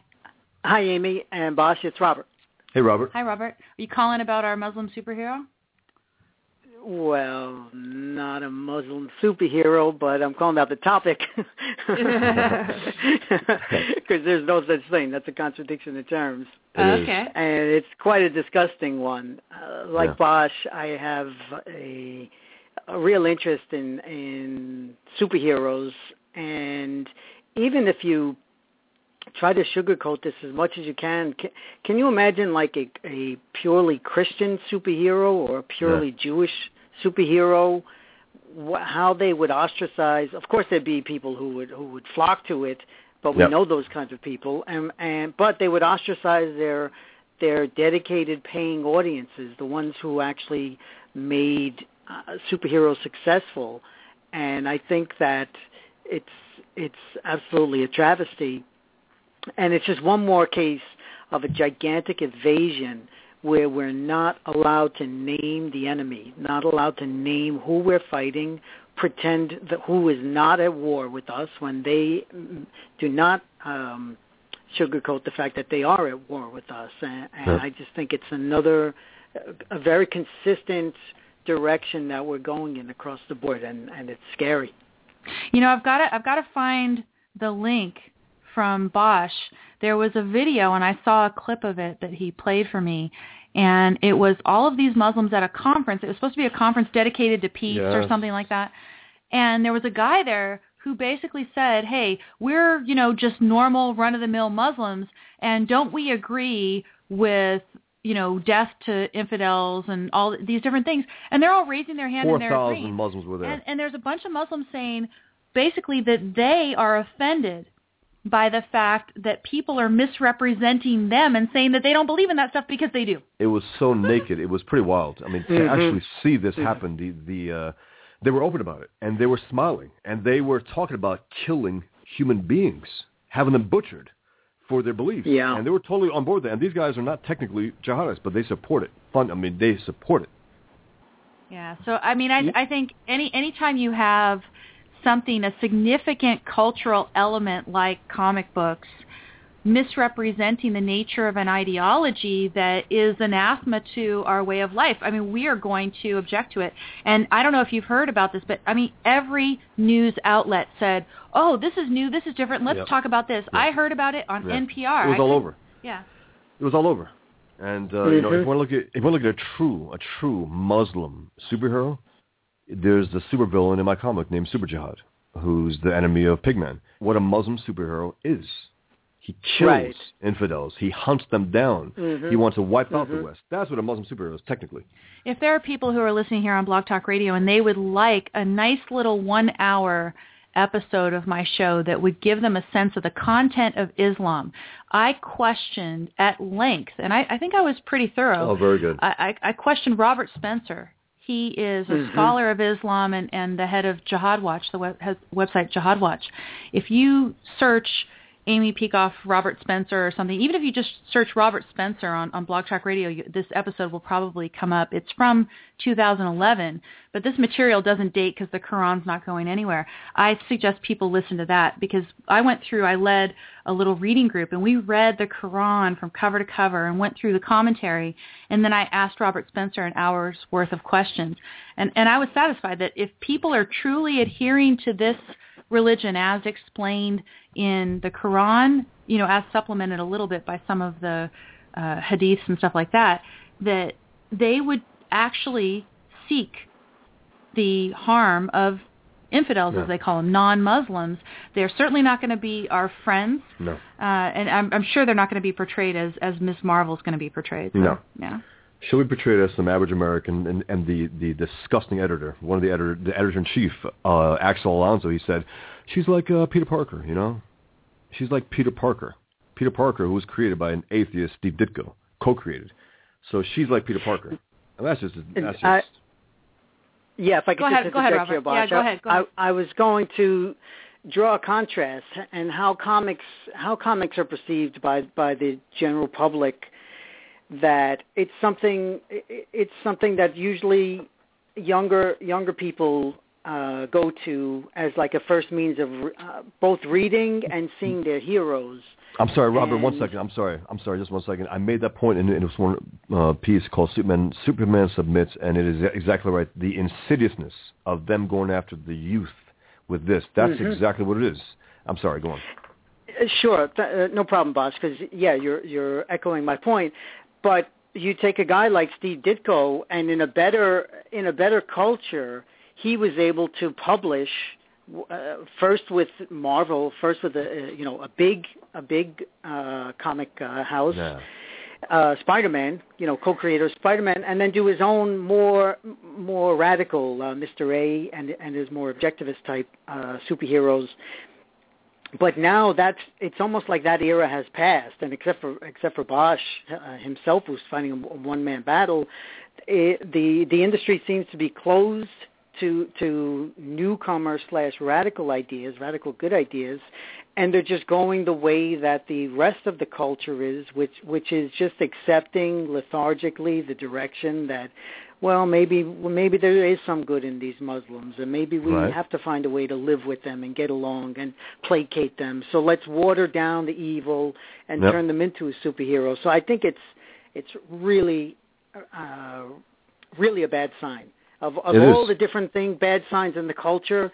This one really strikes at home because it's the youth, and it's an idealistic youth that they're, that they're targeting, Yeah. and Exactly, It- because those kids who who go follow you know superheroes, I mean they they want they want to be engaged with heroes. They want to see you know heroic action. They want to they're they're you know and they're basically telling them this evil is not evil.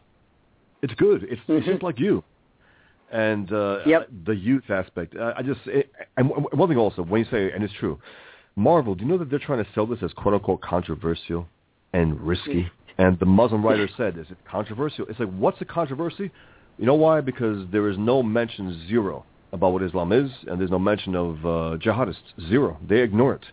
And you know, it's like they have over 100 now, literally over 100 uh, Muslim superheroes in comics. There's a comic called the 99, which which has actually 99 Muslim superheroes, and there's not one that fights jihad. Not one.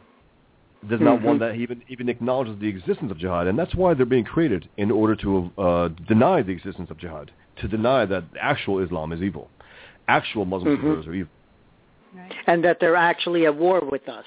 I mean, Right. that's the gross evasion that's going on here in this in this whole in this whole context that we're pretending that radical Islam, who who leads all of Islam, moderate Islam follows radical Islam blindly, that they are not at war with us, and and here's yet another example of it. Yeah. You know, I'm currently writing a piece for PJ Media. It de- basically deals with uh, how many truths that mainstream comics have to avoid in order to promote uh, Muslim superheroes. Robert, thanks for Mhm. your call. We're going to take a few comments here from the chat room. First of all, we've got, we've got a question, a devil's advocate question for you, Bosch. Do you think that so-called half-ass Muslims, as Hmm. 72521 puts it, are the half-ass Muslims afraid of full-ass ones? Yes. Yeah? Absolutely, because they know they're, they're the real deal. It's not just that they're afraid of them because they kill people. They know that, my God, I am part of an evil religion, and I'm going to pretend I'm not. I'm just going to focus on the good aspects of it, and never ever admit that I'm, you know, that I'm really. Uh, just, just- sorry, I will pretend that those guys are actually not Muslims when I really know that they are, and that's the the sick thing also. Um, you know, I, I wrote something also about uh, about this idea where I can see behind the scenes almost. I know the way Muslims work. I know, you know, I know them personally. Um, very devious, and this is the the ones who are a little more devout than Daniel is the ones that I've known. And those Muslims, uh, the Muslim editor in Marvel, I can see how she rolled Marvel. I can almost see, I can almost picture it, because she's counting on the fact that these guys are gutless cowards, are leftists, and when she when when she introduces the idea of a Muslim superhero, are they going to say, "Oh, we can't do that"? No, because they're afraid. They're like, "Okay, we'll do that." That's it. So they've They- got they- rolled they over. They don't want to be seen as racist No. bigots or things like that. And- Th- and one thing uh, also- thanks, thanks to Daniel, by the way, over here in the Blog Talk Radio chat room. He has shared the link to the episode in which I Excellent. interviewed Thanks, Daniel. Robert Spencer. So It was thanks, great. thanks very much. Oh wait, and he's got the corrected link here. That's and uh, Amy actually asked Robert a question he never got before, and it was it was great. It was a question about, do you think Muhammad was an atheist? right. And Robert was like, probably. There were parts of the Quran that seemed so blatantly ridiculous to me that I imagine that the person who wrote it could not have possibly Yes. believed in God Con in man. any traditional sense. I mean, he was an absolute con man. Yeah. Um, something else. Uh, I, I said Marvel DC submits to Islam. It's a question for Marvel and DC Comics. This is at, at large. You know, I know you're both. I know you both introduced a number of Muslim superheroes in your in your, your comic books since 9/11. But will you ever consider introducing Muslim supervillains as well? Now, keep that in mind. Also, they won't even acknowledge jihadists, but not even that. Uh, they won't even acknowledge that there are people, quote unquote, betraying Islam, and that these Muslim superheroes will fight them because they betrayed Islam. They won't even go there.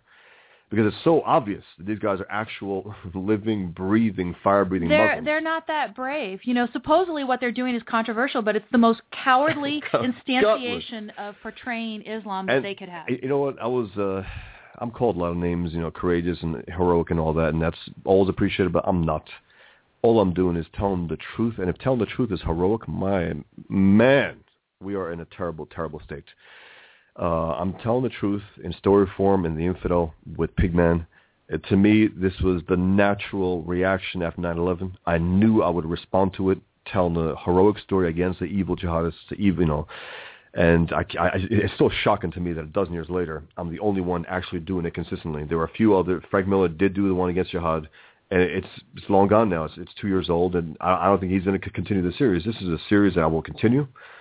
Uh, it's it's been very very difficult to get to, to gain traction, especially when you are you know when your existence is ignored uh, by the mainstream media, by uh, by by Marvel by you- mainstream comics. by yeah. mainstream comics. They it's not that they would even want to fight against Pigman. They do not want to acknowledge the existence of Pigman.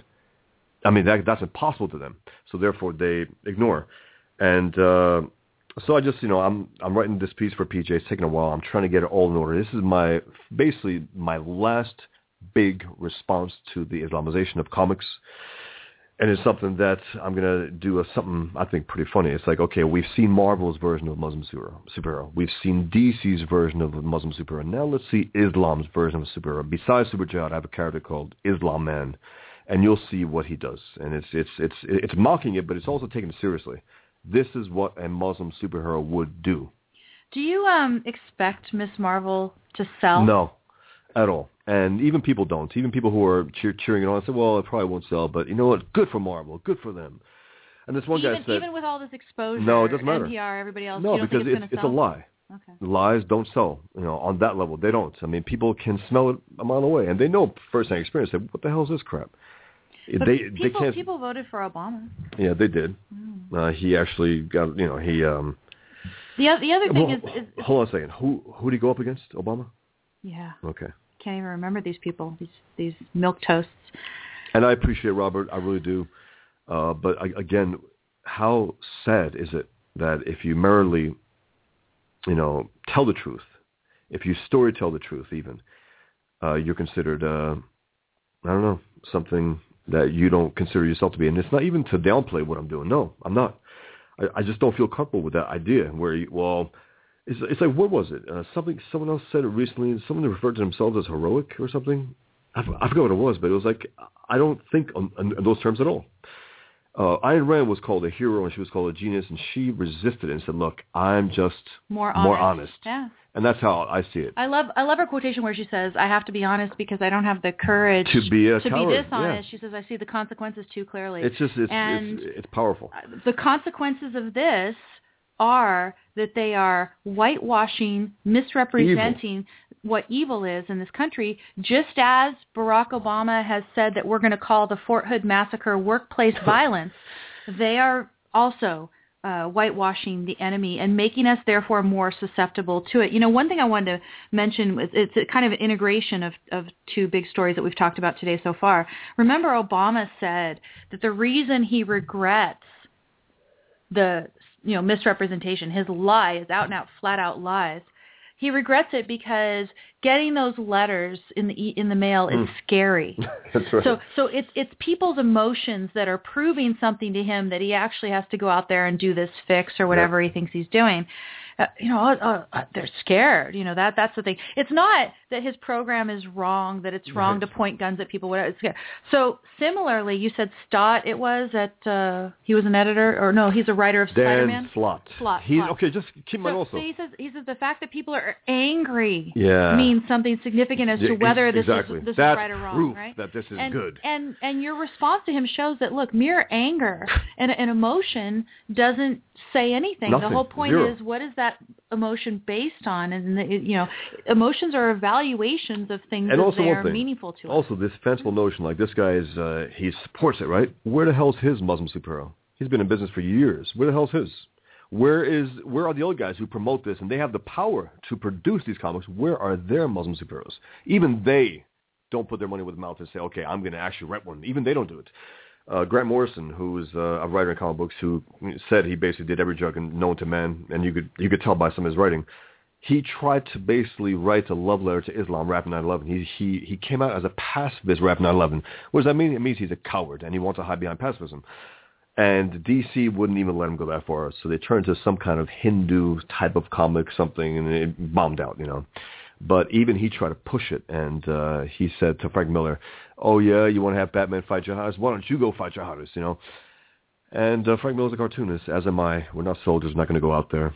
Um, you know, if you support someone, you have to go out there in the trenches. No, it's like if you support gay marriage, you have to marry a guy. No, you don't have to. You can support it without doing that.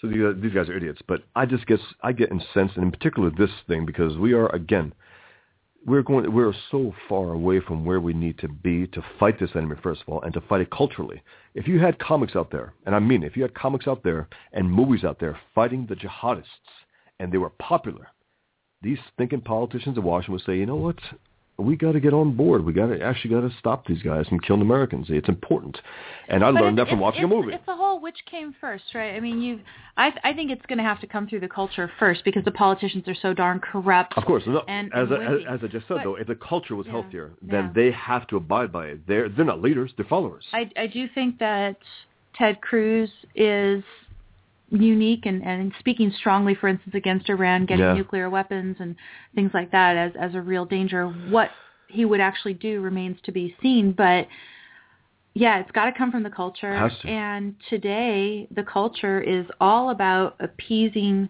this evil. and I'm and I'm seeing it as I am seen as evil.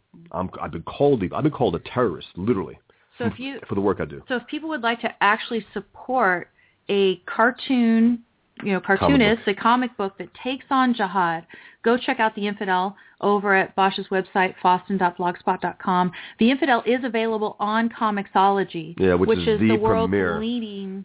Digital comic book reader. It's it's book reader, fantastic. yeah. I mean, I you know I credit them big time for doing it because who knows? I mean, there, was- there was there was another company which which rejected it.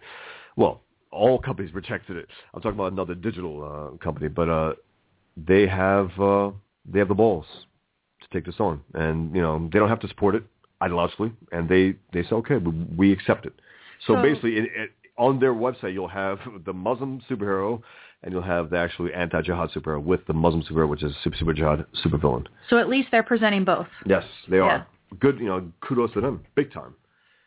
Because you know now I have a little more visibility. You know, so we'll see. It, it's been You know, what would be nice is if they just conveniently juxtapose the two on their page I mean, when Ms. perfect. Marvel came out.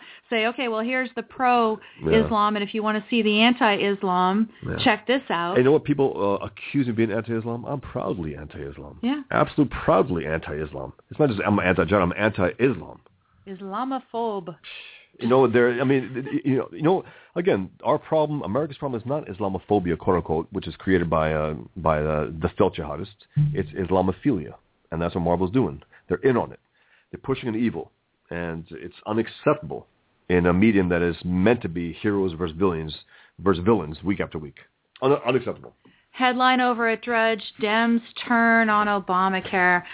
I'll bet No, you, they don't. I'll bet you any money it's too little, too late, No, but no, and they don't. it is just as Pelosi revealed for the purpose of elections. Yes, I mean that's it. Uh, if they make it through those elections, Obamacare is the greatest thing in the world next day. I do want to discuss a story that was the headline in Drudge a little while ago. I think Wait Drudge, a minute. I I, I just started. you just started. I just started. All right, guys. enough. Enough for now.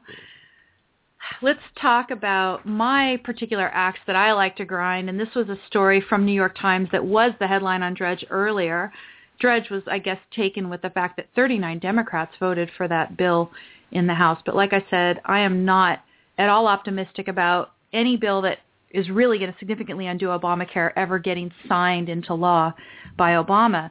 But moreover, I think that he will have significantly expanded the entitlement program to such a large extent that he will have gotten what he wanted anyway. Let's go to privacy. And of course your privacy is lost under Obamacare too, but CIA says the New York Times the CIA collects global data on transfers of money. Says the Central Intelligence Agency is secretly collecting bulk records of international money transfers handled by companies like Western Union, including transactions into and out of the United States under the same law that the NSA uses for its huge database of Americans' phone records, according to current and former government officials. The CIA Financial Records Program, which officials said was authorized by the Patriot Act and overseen by the FISA court, offers evidence that the extent of government data collection programs is not fully known and that the national debate over privacy and security may be incomplete. Some details of the CIA program, says the story, were not clear. They say, but it's confirmed by several current and former officials who, of course, spoke on the condition of anonymity because the matter is classified. Uh, the data doesn't include purely domestic transfers or bank-to-bank transactions. They've got that someplace else probably. Uh, another, while not acknowledging the program, suggested that the surveillance court had imposed rules withholding the identities of any Americans from the data the CIA sees. Ha ha. How well do you think that works when they say, oh, just withhold the the identity of the Americans. They talk that about, you know, it's like anonymized data and that it could be re-identified later if they can go ahead and run a certain algorithm on it. Anyway, it says they, they, it requires a tie to a terrorist organization before any search may be run, blah, blah, blah. I mean, this is the whole idea that in order to find the needle in the haystack, they have to have the haystack. So they're going to have this huge database and they say, oh, well, we're not going to search the database unless there's a tie to a terrorist organization. But we're entitled to all of your private information in this database. Oh, don't worry, you can trust us with this information.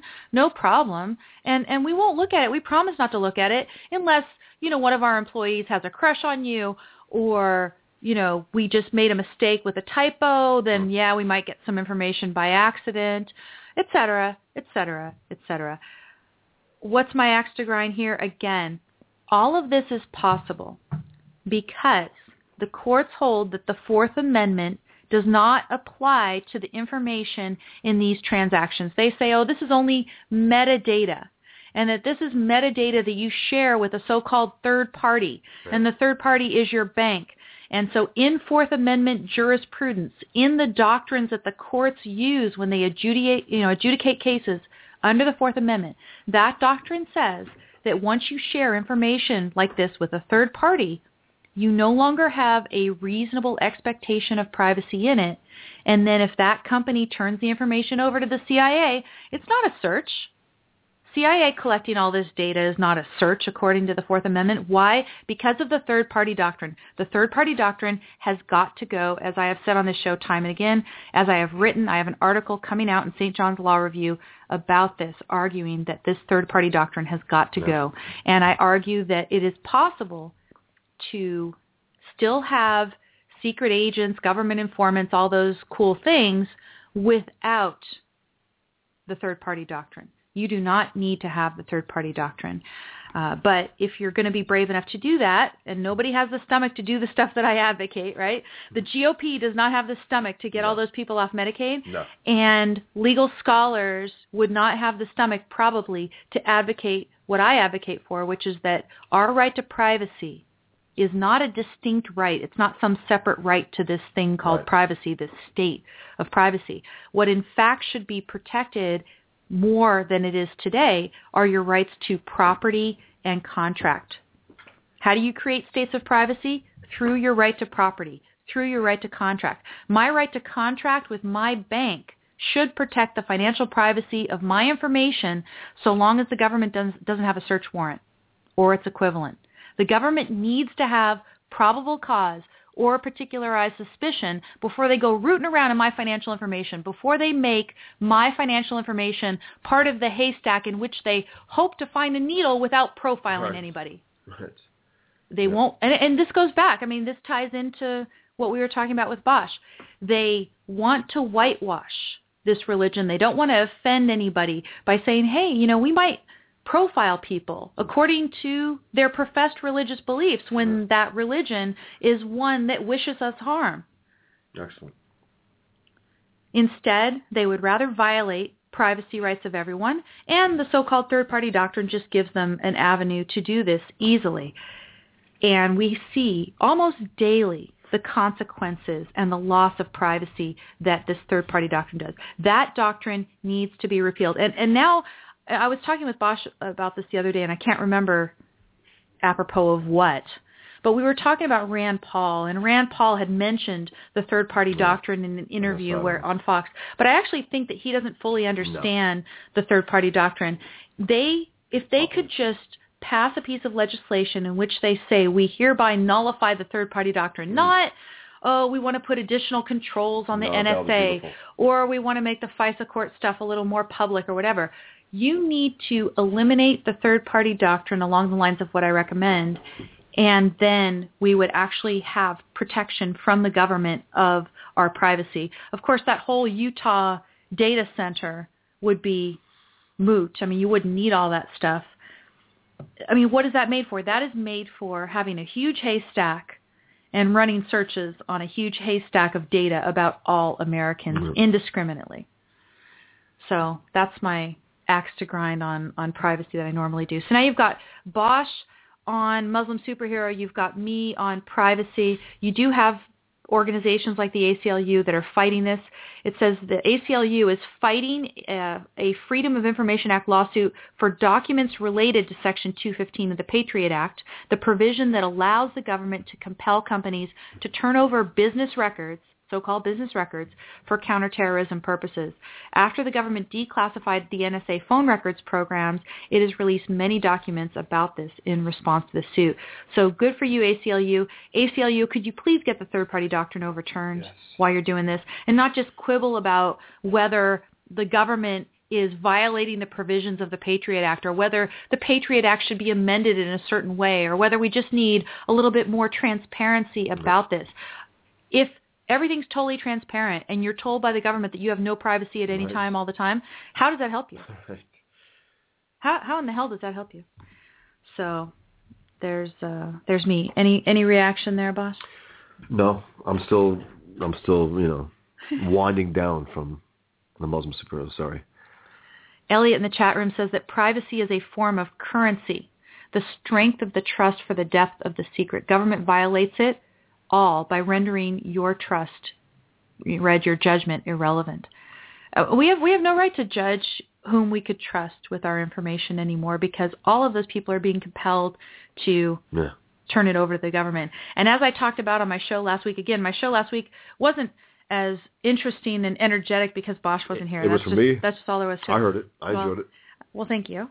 Uh, but what I talked about a bit towards the end was I was talking about Apple and Google and other companies who are saying we are fed up with not being able to tell the American people the extent to which we're being asked to turn over their private data. And when they say, oh, well, we've had, you know, between 1,000 and 3,000 requests and we've turned over between zero and 1,000 accounts worth of information or whatever it was, their constraints about what they can actually tell us are really stringent. And kudos to them for objecting to it and Right. being our advocates, at least to that extent. Uh, people at least are aware of the issue, and they are putting pressure on companies a little bit. There's a little bit of market pressure on them, and they would like to be able to advertise themselves as the ones that are advocating and fighting for your Has privacy. has Rand Paul brought it up since then? Because you know he'll he- he'll say certain things that are good and rational, Yeah. but he doesn't say them often enough where you question why he said it in the first the, place. The last thing I, Ooh, I don't know what's going on here. Um, the last thing that I read about him, um, did I hit a wrong button yeah, somewhere? prob- well, probably something to do with Skype. It, it Okay. sounded like a Skype. It sounds like a. Skype thing, yeah. The last thing that I Oh, heard from him is that he is advocating the legislation that is going to put more controls on what the NSA can do, but not out and out repeal the third party doctrine. Let's see here on the on the privacy issue. Someone says that did we see the film The Fifth Estate? No, I haven't No. seen it, but it exposes the government cover up. That would be Yeah. good, good probably for for us to see. Yeah. Yeah. We've got And uh, th- you know, thanks again f- for your kind words, Robert. I do appreciate it. I really do. Um, but I understand where I come from as well. But but thank you. Yeah, Robert was talking about how heroic Bosch is to be the one out there, the only one out there who is actually fighting jihad in comics. Really. Even though Frank Miller sort of kind of maybe a little bit did, but not so much. Cute. Let's try to end here on a good note. And actually, when I first got this story, I said, hip, hip, hooray, yay, this is awesome. This is so cool. What we may have to do is in the last couple of minutes of the show, I'm going to have to play that YouTube video from Sasse from uh, Nebraska in order to get to. a real up note here. But look look at this story, Bosch. It says David Cameron is calling for capitalism lessons in schools to celebrate profits in the classroom. Well, David Cameron. To celebrate profits, P-R-O-P-H-E-T. profit. No, not profits. Capitalism. Well, hold on a second. Hold on a second.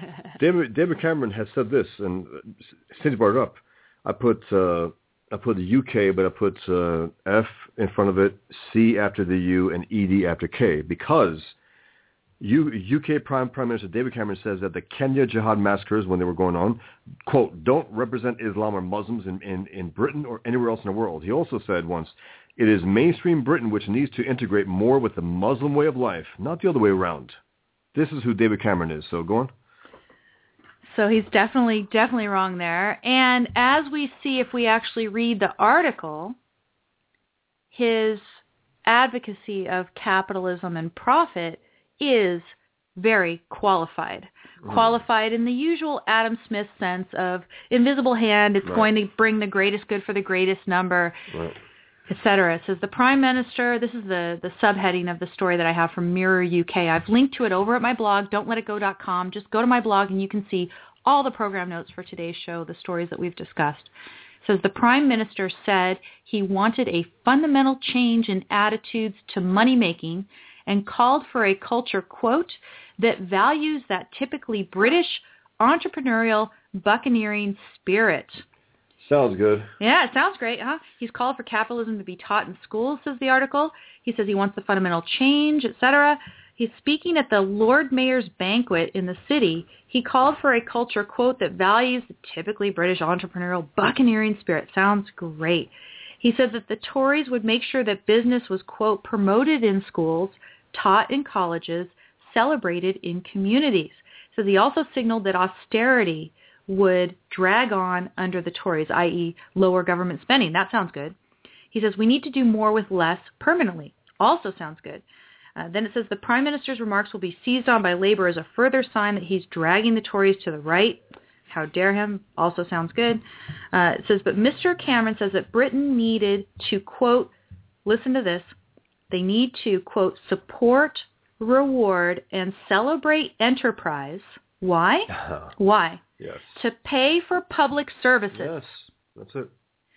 Mr. Cameron, welcome to the GOP Yes. here in the United States because most members of the GOP, to the extent that they promote free market measures, they promote lifting up the constraints, you know, reducing the regulatory burden on business in the United States.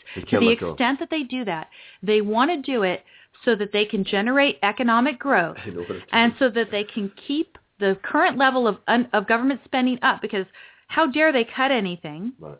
right? That's immoral. He realizes that regulation, that anti-profit motive culture is serving as a drag. I mean, they can't tax as much if people aren't producing as much. like, so therefore, help me out here. hey, hey, you know, we we got we got to support this. Help Why? Because it's going to help some- us pay for public Yeah, services. help me, uh, help me with a welfare state, my man.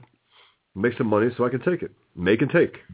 Listen to this. He says, a culture that's on the side of those who work hard, that values that typically British entrepreneurial buccaneering spirit, and that rewards people with the ambition to make things, sell things, and create jobs for others up and down the country. You know, last time they had a real man in office was Margaret Thatcher. I mean, think about that.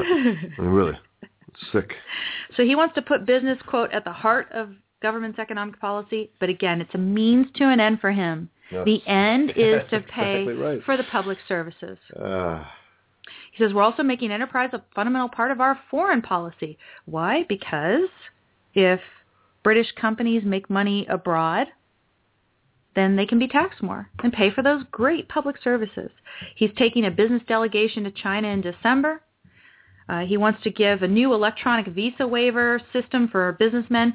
So, I mean, bravo. He's lifting the controls off of business and he's advocating people actually looking at the profit motive in a more positive light than it's been looked at before. But he is not challenging the basic principle at the bottom of it, which is this idea of altruism, the idea that the duty is to serve the greatest good for the greatest number. He just happens to observe something that is true, and that is that a free market happens to serve the greatest good for the greatest number. That is not its moral justification.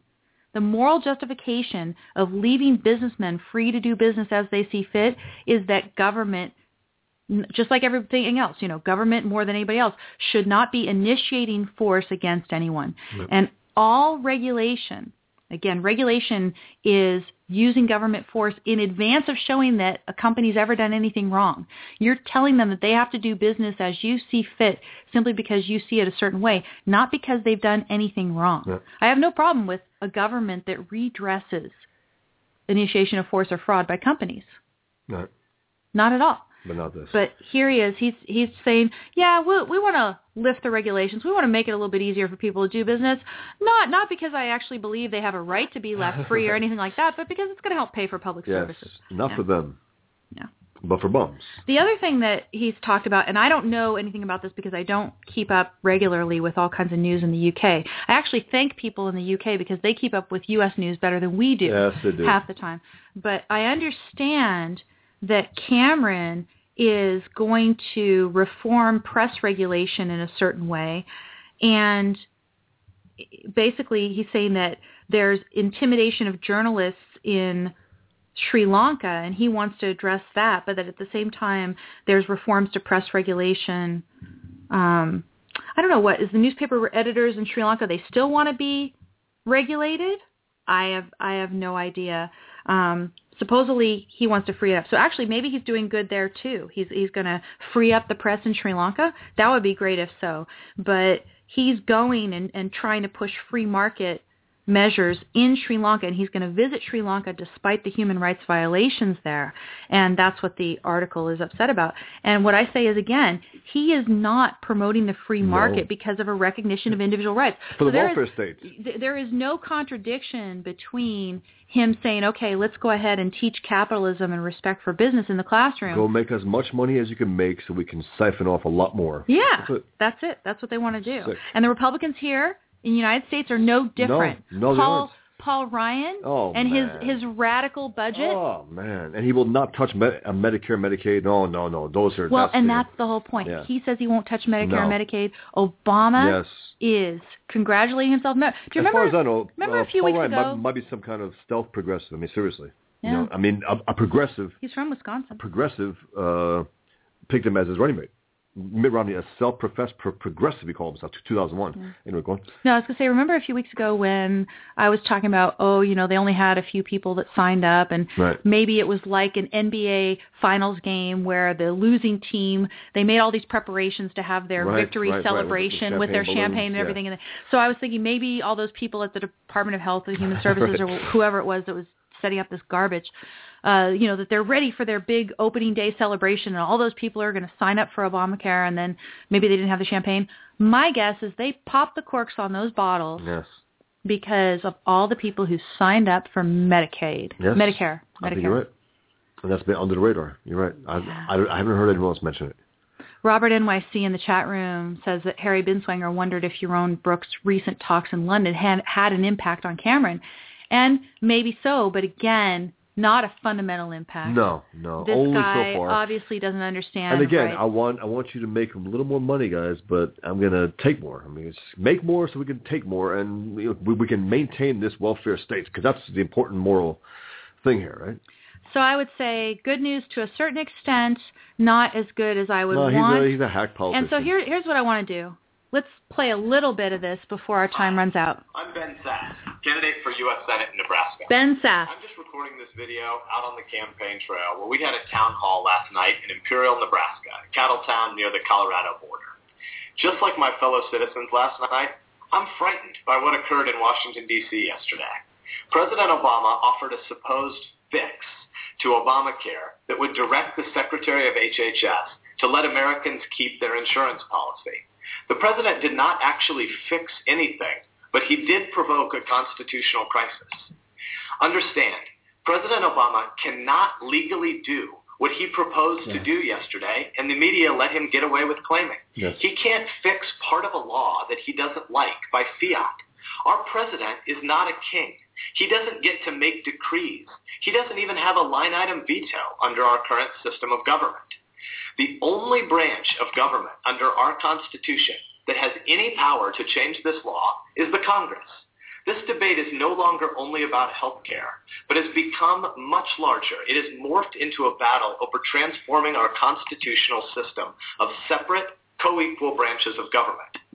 Okay, I'm going to stop there because we are about out of time. But bravo to Ben Yes, Sasse for pointing this out. And I would say, moreover, this, this this debate about health care, yes, it is provoking issues of constitutional governance and what is the limits on the executive. This needs to be discussed more in the way that Ben Sasse is doing. But I would also like to see a fundamental discussion about whether there is or is not a right to health care. And I would love to see Republicans unabashedly talking about that. We did just get a phone call here on the switchboard, but we have less than a minute left, so I'm afraid I'm sorry I don't have time to take it. Please do call in next week and talk to us on next week's show. We we, we can take up a follow Thanks, up everyone. then. Thanks for listening. Yeah. And Thanks for indulging me. I, I was, believe me, I had another two hours left of me, but you know. If you uh, enjoy the show and you want to leave a comment, or even if you don't enjoy the show, you want to leave a comment, go to my blog at don'tletitgo.com. There's a post for today's show where you can not only find the program notes, but leave a comment there. You can also find out how to buy the T-shirts that are for this show and then also for the Ayn Rand bot on Twitter. Follow me on Bosch on Twitter, Bosch Fawstin, Amy Peikoff. And if you do enjoy the show, always spread the word. Thank you very much and have a great weekend. With Lucky Land Slots, you can get lucky just about anywhere. Dearly beloved, we are gathered here today to... Has anyone seen the bride and groom? Sorry, sorry, we're here. We were getting lucky in the limo and we lost track of time. No, Lucky Land Casino, with cash prizes that add up quicker than a guest registry. In that case, I pronounce you lucky. Play for free at LuckyLandSlots.com. Daily bonuses are waiting. No purchase necessary. Void where prohibited by law. 18 plus. Terms and conditions apply. See website for details.